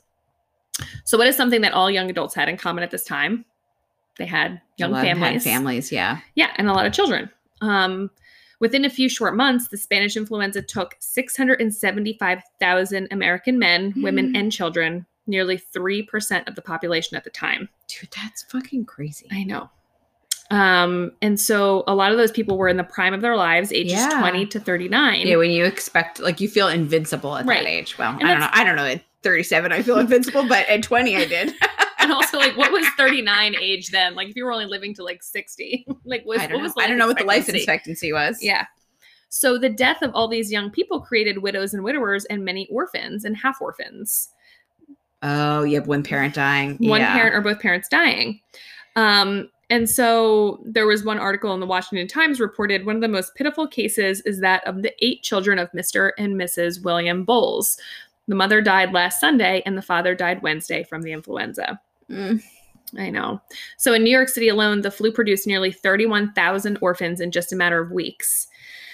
With the death of both parents, usually relatives would step up to Mhm. take care of those children. But with an increase of immigration, many young families were first Oh my generation God, Americans. Oh my God. I didn't even Mhm. think about that. How many kids were just by themselves with a parent or both parents and their Absolutely. other siblings? They had little to no family to step in and raise their family in, Oh the, my God, in the wake of their yeah. death. There, there was so many Oh orphans. my God. I didn't even think about that. I know. And so this was a huge factor, and there was so many, like all of the orphanages all of a sudden were completely like overflowing Oh my God, man. with children because all their relatives lived in foreign countries. I mean, really, they were left to the mercy of these private charities. And so there were some couples who would step up to adopt these. They were called flu orphans. It was literally like there would be a whole page of ads in the newspaper of like local flu orphans. Of it would just be like you know Bobby age two, Sally age one, and like you could just come in and Wow. adopt kids if you wanted Holy them shit. because they were just literally at churches being taken care of by. I mean, what other nuns. option were they going There to was send no them other back to like options. County Cork? Right. No. There was no nobody had anywhere to take care of them. Um, so I'll talk about the Bowles family. This was like a little bit of a digression here, but so there was a lot of if so if you had older siblings, they would try to then be like, okay, Mhm. let's take care. Like we don't have parents anymore. let's take care of each other. Let's take care of each other. So the Bowles family was someone that was like highly, you know, looked at. So they had the parents died just days apart, left eight children parentless. Um, the Oh. Too many oldest fucking sibling, kids. I that's know. always what I think when I hear that dumb. yeah, eight. I mean, I'm kids. sorry for their I'm sorry for their loss or whatever, but that's too many fucking kids. I know. Could you imagine? No. The oldest was Catherine. She was 18, and she became on the census in the 1920 census. She was listed as head of Had a household. hmm She was 18 years old. So sh- to make money, she played the violin at a cafeteria in order to support her younger siblings. So she just like played music for other people. The youngest child, Joseph, so they couldn't take care of the baby. He- They sent him to St. Anne's Infant Asylum. Ooh. Um, at the age he was just turning two, because his older siblings they just found it difficult to care for him. Yeah, it's one thing to like take care of a nine year old, it's another thing to take care of a two year Right. old. Especially if, I mean, if she was out playing the violin all Yes. day trying to make money, I mean, who was left to take care of the baby? I mean, another Yeah, young child. yes. So Yeah. they just had to turn him over. But at some point, Joseph left the orphanage. And in 1930, he was residing with four of his older siblings. Oh, good. And, um, I mean, as I said, as a re- direct result of this, orphanages across the country experienced a huge influx of new orphans Wow. due to high demand. Yeah. You know, orphanages s- basically were springing up overnight and they were all filled to capacity. Oh, that's horrible. I mean, just think about it. Like, That's so sad. imagine being sick. And I think No. my favorite murder did a home care um, or hometown story, and I, I tried to find it this week, but I just couldn't. There's so many. Yeah. Um, but it was a story of a woman writing in about her grandparents and how when they went to do like the DNA, like something or Mhm. other, it was like there was this crazy thing they didn't expect. Like that, you know, they Mhm. thought they were all from this one country, but it was like the lineage was different. And when they asked about to the grandparent, they were like, "Well, I mean, yeah, those are my parents, but they're not my birth parents." So it basically what had happened was um, this family had traveled from overseas to visit into the United States with, you know, they came to visit another family, I guess Okay. and they became sick with the flu. And as everybody was getting sick, they walked the baby to a neighbor and they were like, We're all Oh, very yes. sick. Can you just watch Yes. over our baby until we feel And better? then they all were like, and then they "Goodbye." literally all died. in that Yes. house. Yes, I But remember. the this baby now. survived. Yeah, that was and like, I think that so was like this year. it was this year. I remember Yeah, they it's talked just so about many. there's so many Yeah, you mini shows. I can't. tried to find it. I was Yeah. like, I'm gonna fuck up the Yes. story. But the gist of it was Yes, I remember that. this baby was just And they're like, basically well, I guess this is our baby they now. had no birth certificate no name like they just dropped this baby off they were sick as shit they were just like please watch imagine just walking They colin had no idea. to no. a neighbor and being like hi i'm I too mean, I sick to care for my guess- baby can you I just guess watch if over you're- them I mean, I guess in that moment to be like, this is like I- it's a thing I can do Yeah. for this child. i know and they just that was who raised the baby it Damn. was this neighbor and i guess in some way it came out she was like oh well i guess i'm from this national I also feel like there's like I mean, as as a oversharer, I don't understand. There's like generations of grandparents that are like, oh yeah, by the way, here's this bombshell I on know. ninety later. but i guess it was maybe like a point of shame like they didn't yeah, know I their don't who they know. really were um or they didn't want to like embarrass what they felt were their parents. Yeah, like they were their parents. I mean, that baby, Yes. that's all they No, were knew. I mean, totally. the people who dropped them off were just, yes. you know, a story to them. Yes. So this is kind of just really sweet. I'm going to talk about this little elderly man. So this Okay. elderly man that he had no name, but he lost his son to the war. Um, and he met two little orphans and he said, I'm going to adopt you both and give you a real home. Since my boy has gone west, I'm a childless father and you were a childless, or I'm sorry, you were a fatherless and motherless child. Mm. Wouldn't you love to live at my house? And the two youngsters found a real home with this elderly Oh, man. Good. So like I I mean, I hope there was lots of little connections yeah, like that. I know, like these little just people like rallying together and taking kids in. But on the flip side, there was kids who were probably in very amazing loving homes that went Yes. to Oh. orphanages that were A hundred percent. like I'm sure Yes. Yes. there was an overwhelming amount of Incredible. Um, children a credible amount of trauma. trauma to just so many. And I mean, that's not what we're seeing in this pandemic.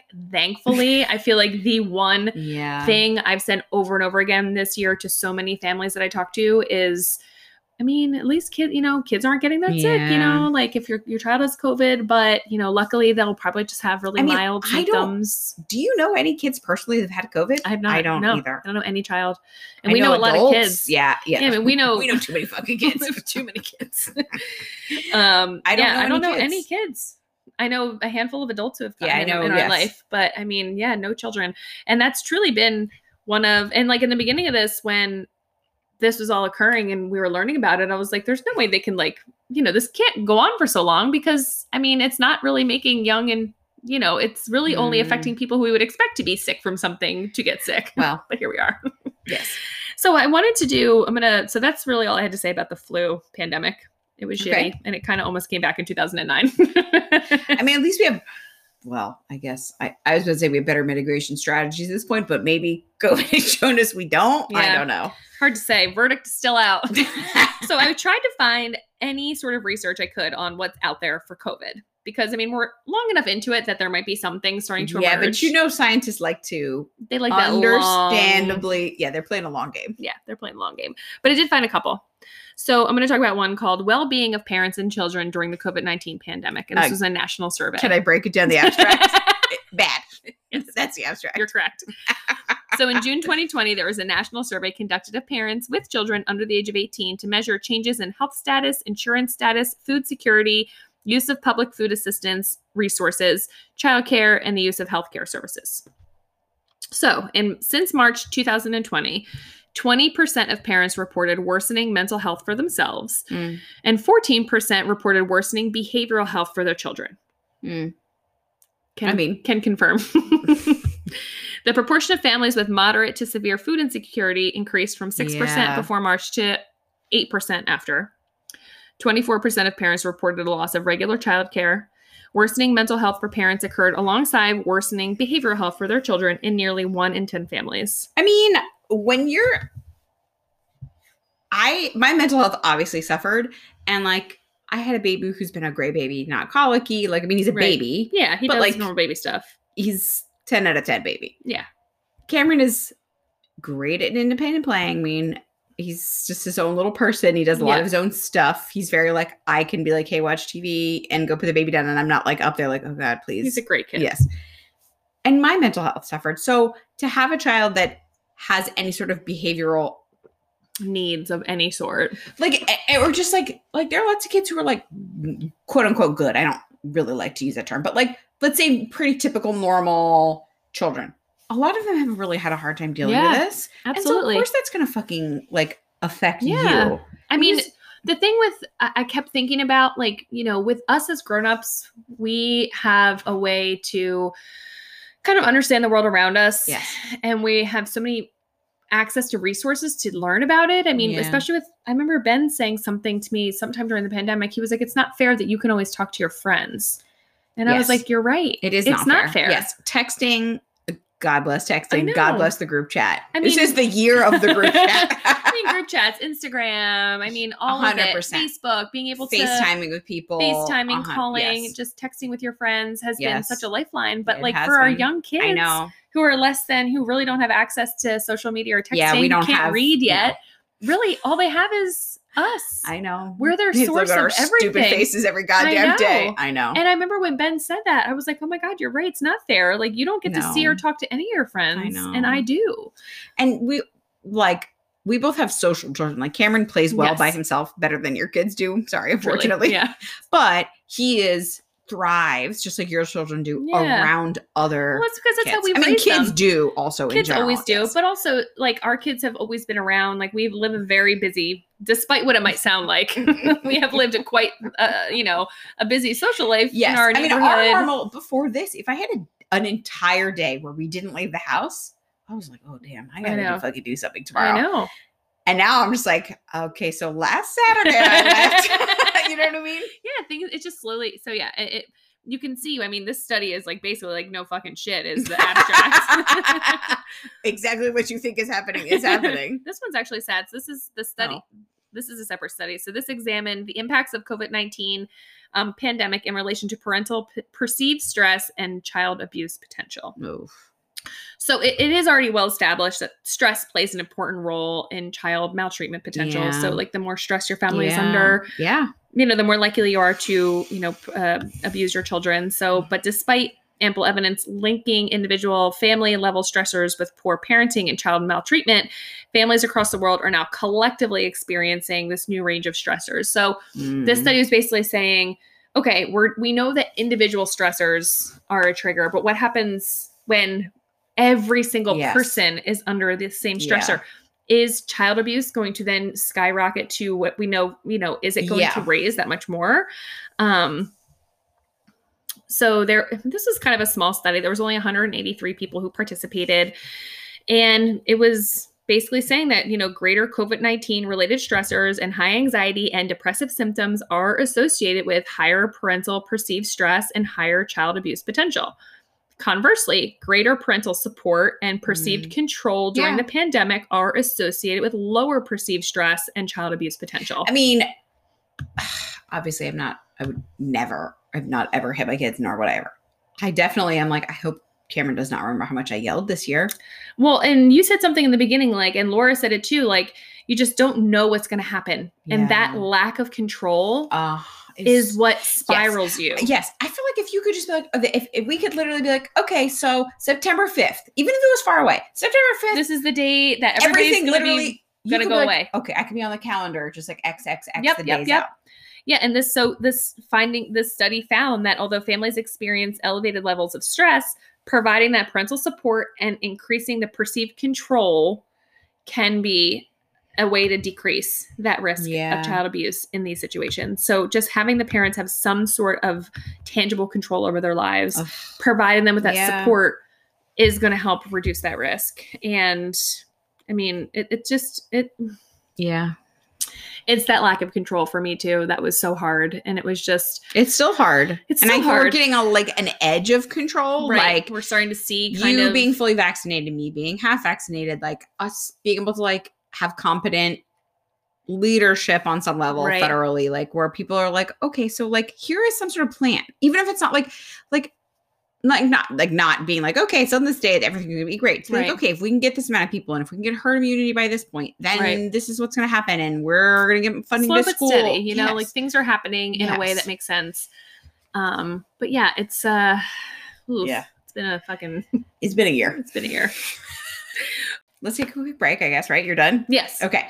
And we have one more first-hand account. I guess that's Yes. the actual. we should have words practiced should use. that practice? Boo. no two thumbs If down you cannot tell, we have not practiced. oh, one moment of this. we are just doing it Winging it, bitch.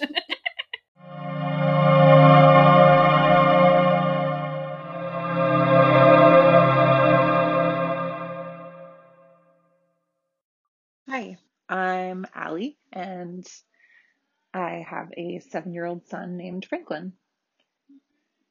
My experience with pandemic parenting, huh? Hmm. A lot of mixed feelings on that subject. Um, in the beginning last March, when school was closed, and it was just my husband and Frank in our house it was kind of actually nice. I liked our little nuclear family bubble. We kind of like relied on each other um, for social interaction, and we did puzzles, and we got this like extra bit of family time without any distractions, without like traveling places and stuff like that. And that was really cool. Um, it got really old very quickly though. And then it was a lot to just survive. and once my husband went back to work, it was just me and Frank, and I had to start relying on screens a lot more. And it was the middle of the summer, too hot to like stand outside. Most of the playgrounds were closed, so that was really rough. Um, so yeah, like TV, movies, and video games, like definitely got us through that. And then we just kind of settled into a new normal. And yeah, it was okay. But as time ticked on, it just got heavier and heavier. And I just feel like emotionally, we weren't able to give as much as we usually are. And so I think that that is something that I didn't expect. Um, just the length of time. Just, I don't know. I wasn't expecting any of it. Obviously, no one was, but um, like it's it's hard when you're not at your fullest and you're not um I think people have called it like filling your cup up anymore. You don't really have anything left to give your kids and they don't even know what's going on. So, you know, it's been an emotional journey for sure. Like I don't know. Have I been parenting? I, I'm not really sure. A lot of days I don't feel like I've been actively participating in the act of parenting. But um, yeah, we've made it through.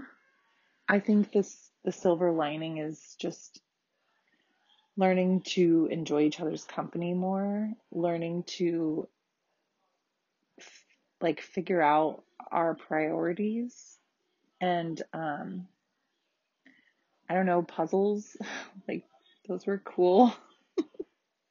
I forgot that I liked them so much.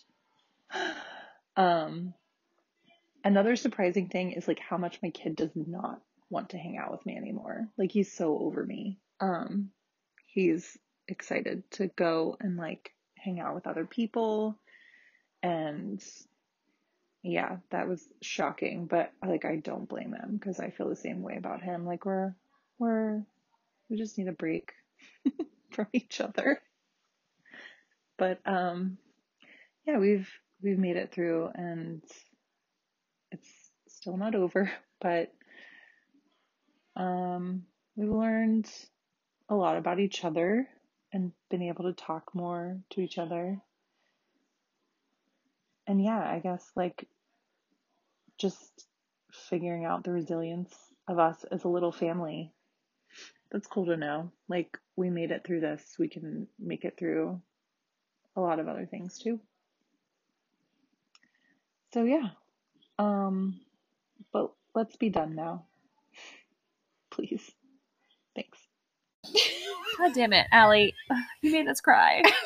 Thank you for sharing. We put you on the spot I very know. last minute and Yes. you gave us a beautiful um, recap of your shitty year. I mean, I I do want to say like Ugh. I feel like in the beginning when I knew Leo was gonna be working at home, I at first was like felt very like I was like, this is my territory. Right. Like he goes to work and like Yeah. whatever happens during the day belongs to me and like I'm allowed to just do that yeah, out of the yeah.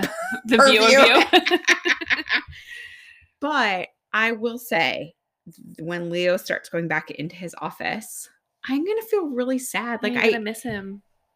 there is something nice the weathering this storm Yeah. together, and like there's moments, like s- stolen moments that Leo's had with the kids that he never would have had. Like, Yeah. with Colin, he spent way more time with him when a baby when he did when Cameron was a baby. And even with Cameron, like just during the day, he Yeah. like comes down and he like sees him at lunch. right. He, he, you know, pops in at breakfast time. Like there's this time that You normally wouldn't get it. You No. wouldn't even really add it up over time, but like those little Yes. moments, like you said, those little stolen moments are Yes. something we'll look back and fondly remember, I hope. and and like you, I feel like I made the right decision in a partner. Right. Like this year really has been like Absolutely. 100. percent The fact that like I, I know it was like joking. I'm only going to talk shit about Leo on this podcast because he won't listen. But I can also say nice things about him, right? I mean, I think the fact that we've made it through. I mean, know. the divorce rate right now is like I bet it's sky super high. high. and Ryan and I have barely. I mean, we've had bickers here and there, but I mean, I'm a Bickerson. we've had like hardly any like I don't know that- animosity this I year. don't know that we've had any like big fights. Like you know, No. Leo and I will fight over the dumbest shit. My favorite fight you guys ever had was over punctuation. It was over punctuation. I was right, by the way. Leo was trying to say spelled the s- the Storniolos Yes, s- like possessive yes, with uh an apostrophe. it was it was yes S T O R N I O L O Mm-hmm. apostrophe S and I was like no it's S apostrophe either S apostrophe S or S apostrophe it's appropriate either way. It's like it's a plural possessive. me and Ryan sat there and we're like I just know. looking at each other like, should we leave? We got like a legit fight about that but wait, for Allie over said our nest. Allie Yes. said something that resonated, and she said, like, am I even parenting? And I never thought about that until when she said that. Like, Oh, wait, that hit me like a fucking ton, of, bricks. I'm like, dude. Um, shit, like, am I actually No. instilling, like, any no, good parenting in them when I I'm don't just, know. like, I- I'm not filling my cup. I'm not getting any breaks. I feel They're so around fucking drained all the time. I'm just, like, getting through each moment. Yeah. And We're I'm tr- like, trying to get us all to the next day. Some it's days. just like survival. And I'm Yeah. like, shit, am I teaching them enough about like, I don't know, all the things you're supposed to teach a five and seven year old? Probably not. I don't think I am. And no. I mean, some days I do. Some days I'm like, I'm fucking killing this game. Truly, there are days where I feel that way. You're like, I feel like I don't know. I got good sleep the night before, Yeah, or there's nobody some touched me days- too much, or something. I don't. I know. definitely have had like my shining moments where I'm like, But yeah, yes, there are days they're where you're going to just be literally okay. like, but other put days the I'm fucking like, TV on in the Yes. basement and don't even look. Don't put Just- your eyeballs on me because I can feel them touching me. I told Ben to stop looking at me the other Yes. day because he just was looking at me too Yes. much. And I was like, dude, this is where we're at. I'm just like, that's not a good No. parenting move. No, and But I then, guess- and then later you go and you feel like a horrible I know. monster person. I know. I know. I think that it's just so true. Like, if you're not having that time away from them, it's like hard to be with them so much. It But, I is. mean, yeah. The It, distance. I, tr- I I tried told Cameron and Ben the other day. Distance makes the heart grow fonder. I was like, do you know what that means? they're like, no. ben did. Ben was like, oh, when you're away from people for a while. Yeah. Well, But- I think that so much, like, you know, employers have lowered their expectations. You know, us as, you know, I've lowered my expectations of what I expect from Ben in first grade. Like, I think in so many aspects of the pandemic, people have lowered their expectations. But for parents of young kids who are at home, Yeah. things have only gotten harder for us. Yeah. And things have not been made easier. You know, like, No. there's not, and there's no really way to make it easier. You know, like, how There's no solution. there's no solution. Like, there's just no good solution It's just like limping through the day. we're some just days. getting through it. And so yeah, when and Allie said, "Fuck yeah, puzzles, man." we moved a table into our kitchen in the beginning of it, Yes. and we had a bunch of puzzles we were doing, and we would all take turns like at the puzzle table. So yeah, I mean, I guess there are times where you know that was fun, but yeah the this same actually time- it is i'm glad we asked people to sort of tell us I what their happy moments are know. because it is actually you're like oh there are things we can take away from this it doesn't have to be just like this unrelenting dread I mean, in some ways, yes, but I think that as as human beings, as being resilient, as being Yeah. you know, and somewhat an optimistic you know creature, it's good to kind of be like, well, what have I gained from this horrible experience?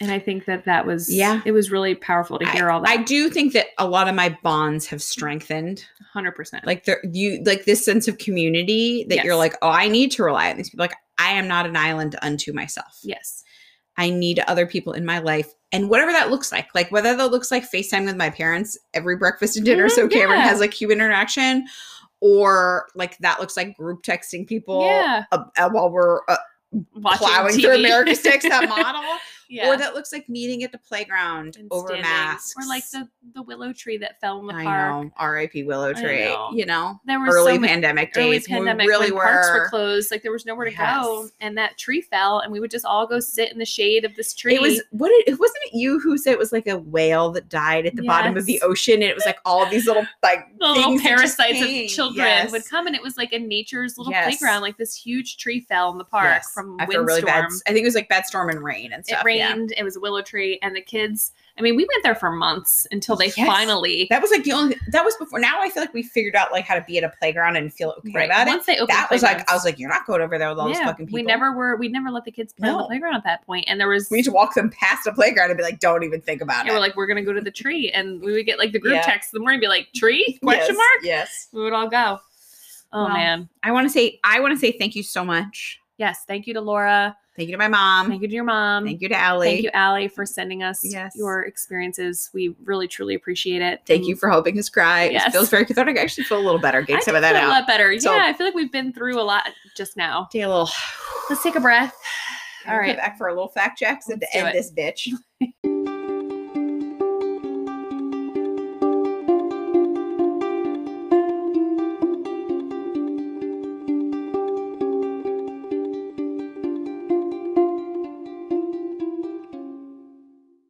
All right, you ready for the fact check? I am. You know, I love a fact check. Um, I, we were adding fact checks mid episode. Um, okay, so do orgasms help with conception? Do they? No. Oh. We were wrong. They help me have sex, which helps me conceive. So There does not yet exist an actual study directly tying female orgasm to conception. I mean, I, Although- I would be. Well, I guess I'm done, but I would be a study participant in that study. There is a theory that the female orgasm was once important to conception. In early humans, it is thought that female orgasms triggered ovulation. This is how it Oh. is in other mammals. And it is thought this could have been the case for early humans also. Oh. And, now we we're have just on- since evolved to ovulate without orgasm. okay. Interesting. Yes. Like I learned this week that cats only ovulate if they have arousal. No cat's orgasm. Didn't either. And wish I didn't know still. You've been looking at cats kind of different. yeah, now. I'm like, oh cat, hey cat. A cat with kittens. I'm like, okay, girl, get it. Listen, live your best life, queen. you do you, boo. Um, I guess last week we asked how many families are using IVF. Oh. Did we? No. Didn't we? No. Okay. Well, I still looked it up. Do you want to know? Yes, I do. Um, so based Did on we? the- I think we said how many people are. I I don't know. Okay, this well- is what I thought we asked. Okay. Anyway, um, so based on the CDC's 2018 fertility clinic success rates report, there were 306,197 ART, which is assisted reproductive technology cycles, Oh, performed. okay. Um, I guess that's and- on that. That's not individual people. That's Yeah, I guess this is the amount of people, but a large amount of that was just people who were just doing it to retrieve eggs and to like freeze their eggs for future. Like they would yes. get the embryos and Yeah, be like, yeah, yeah, okay, yeah. we'll get pregnant later. Yeah.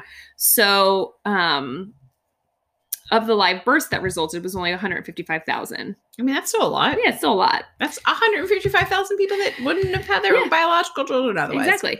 But it pretty much ended up being like that also 100 there was something like um a- about yeah, like there was the same amount of people were just doing it to like save their eggs, save their embryos for I later. mean, I'm sure date. there's some people who are doing it for medical reasons. Right. Some people are doing it for age reasons. yeah, which I, I never had. Con- I mean, clearly I would have thought of that, but I mean, if you had like cancer treatments, Right. you probably they probably are yeah, like exactly. you They're can like, do it. yeah, do your embryos Yeah. now. Exactly.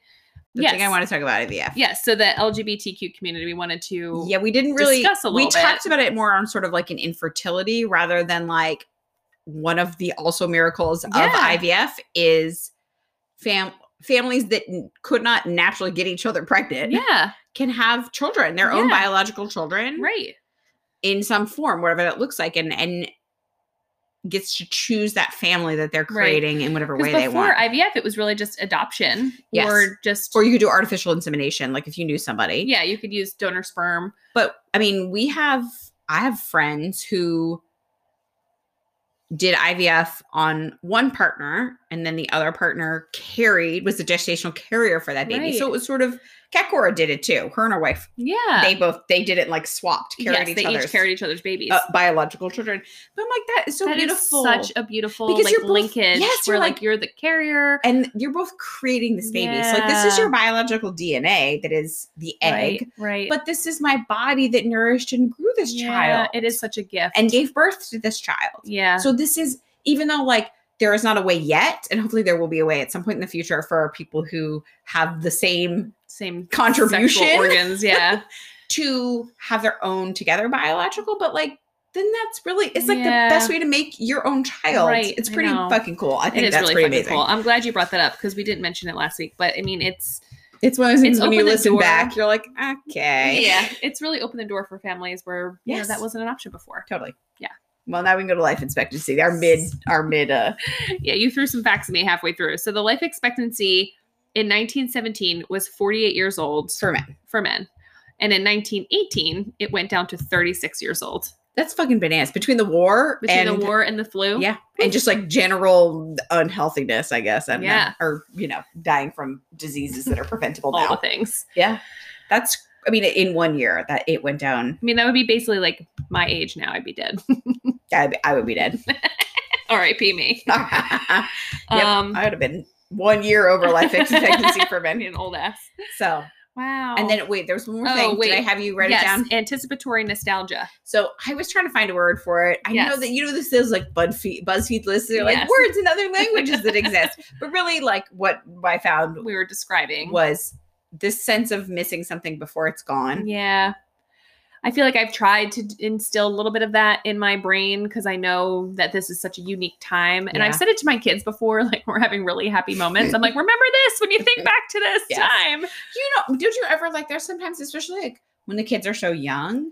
Like there's sometimes I hold them close to my body, and I'm like, Mm. like they're gonna be with me hopefully for the rest of my natural life. Mhm.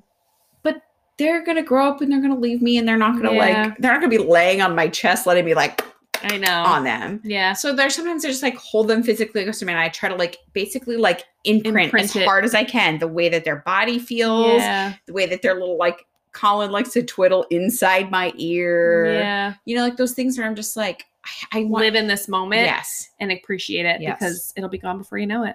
I can't. we cannot end with tears. So goodbye. we will see you next we season. will see you next season. Thank you for listening. Yes. We love you, grannies. Yes, you, you old grannies. The old grannies. Come on back for the next season. We will we will bombard you on Instagram about it. Don't worry about we it. love you. Bye. Bye.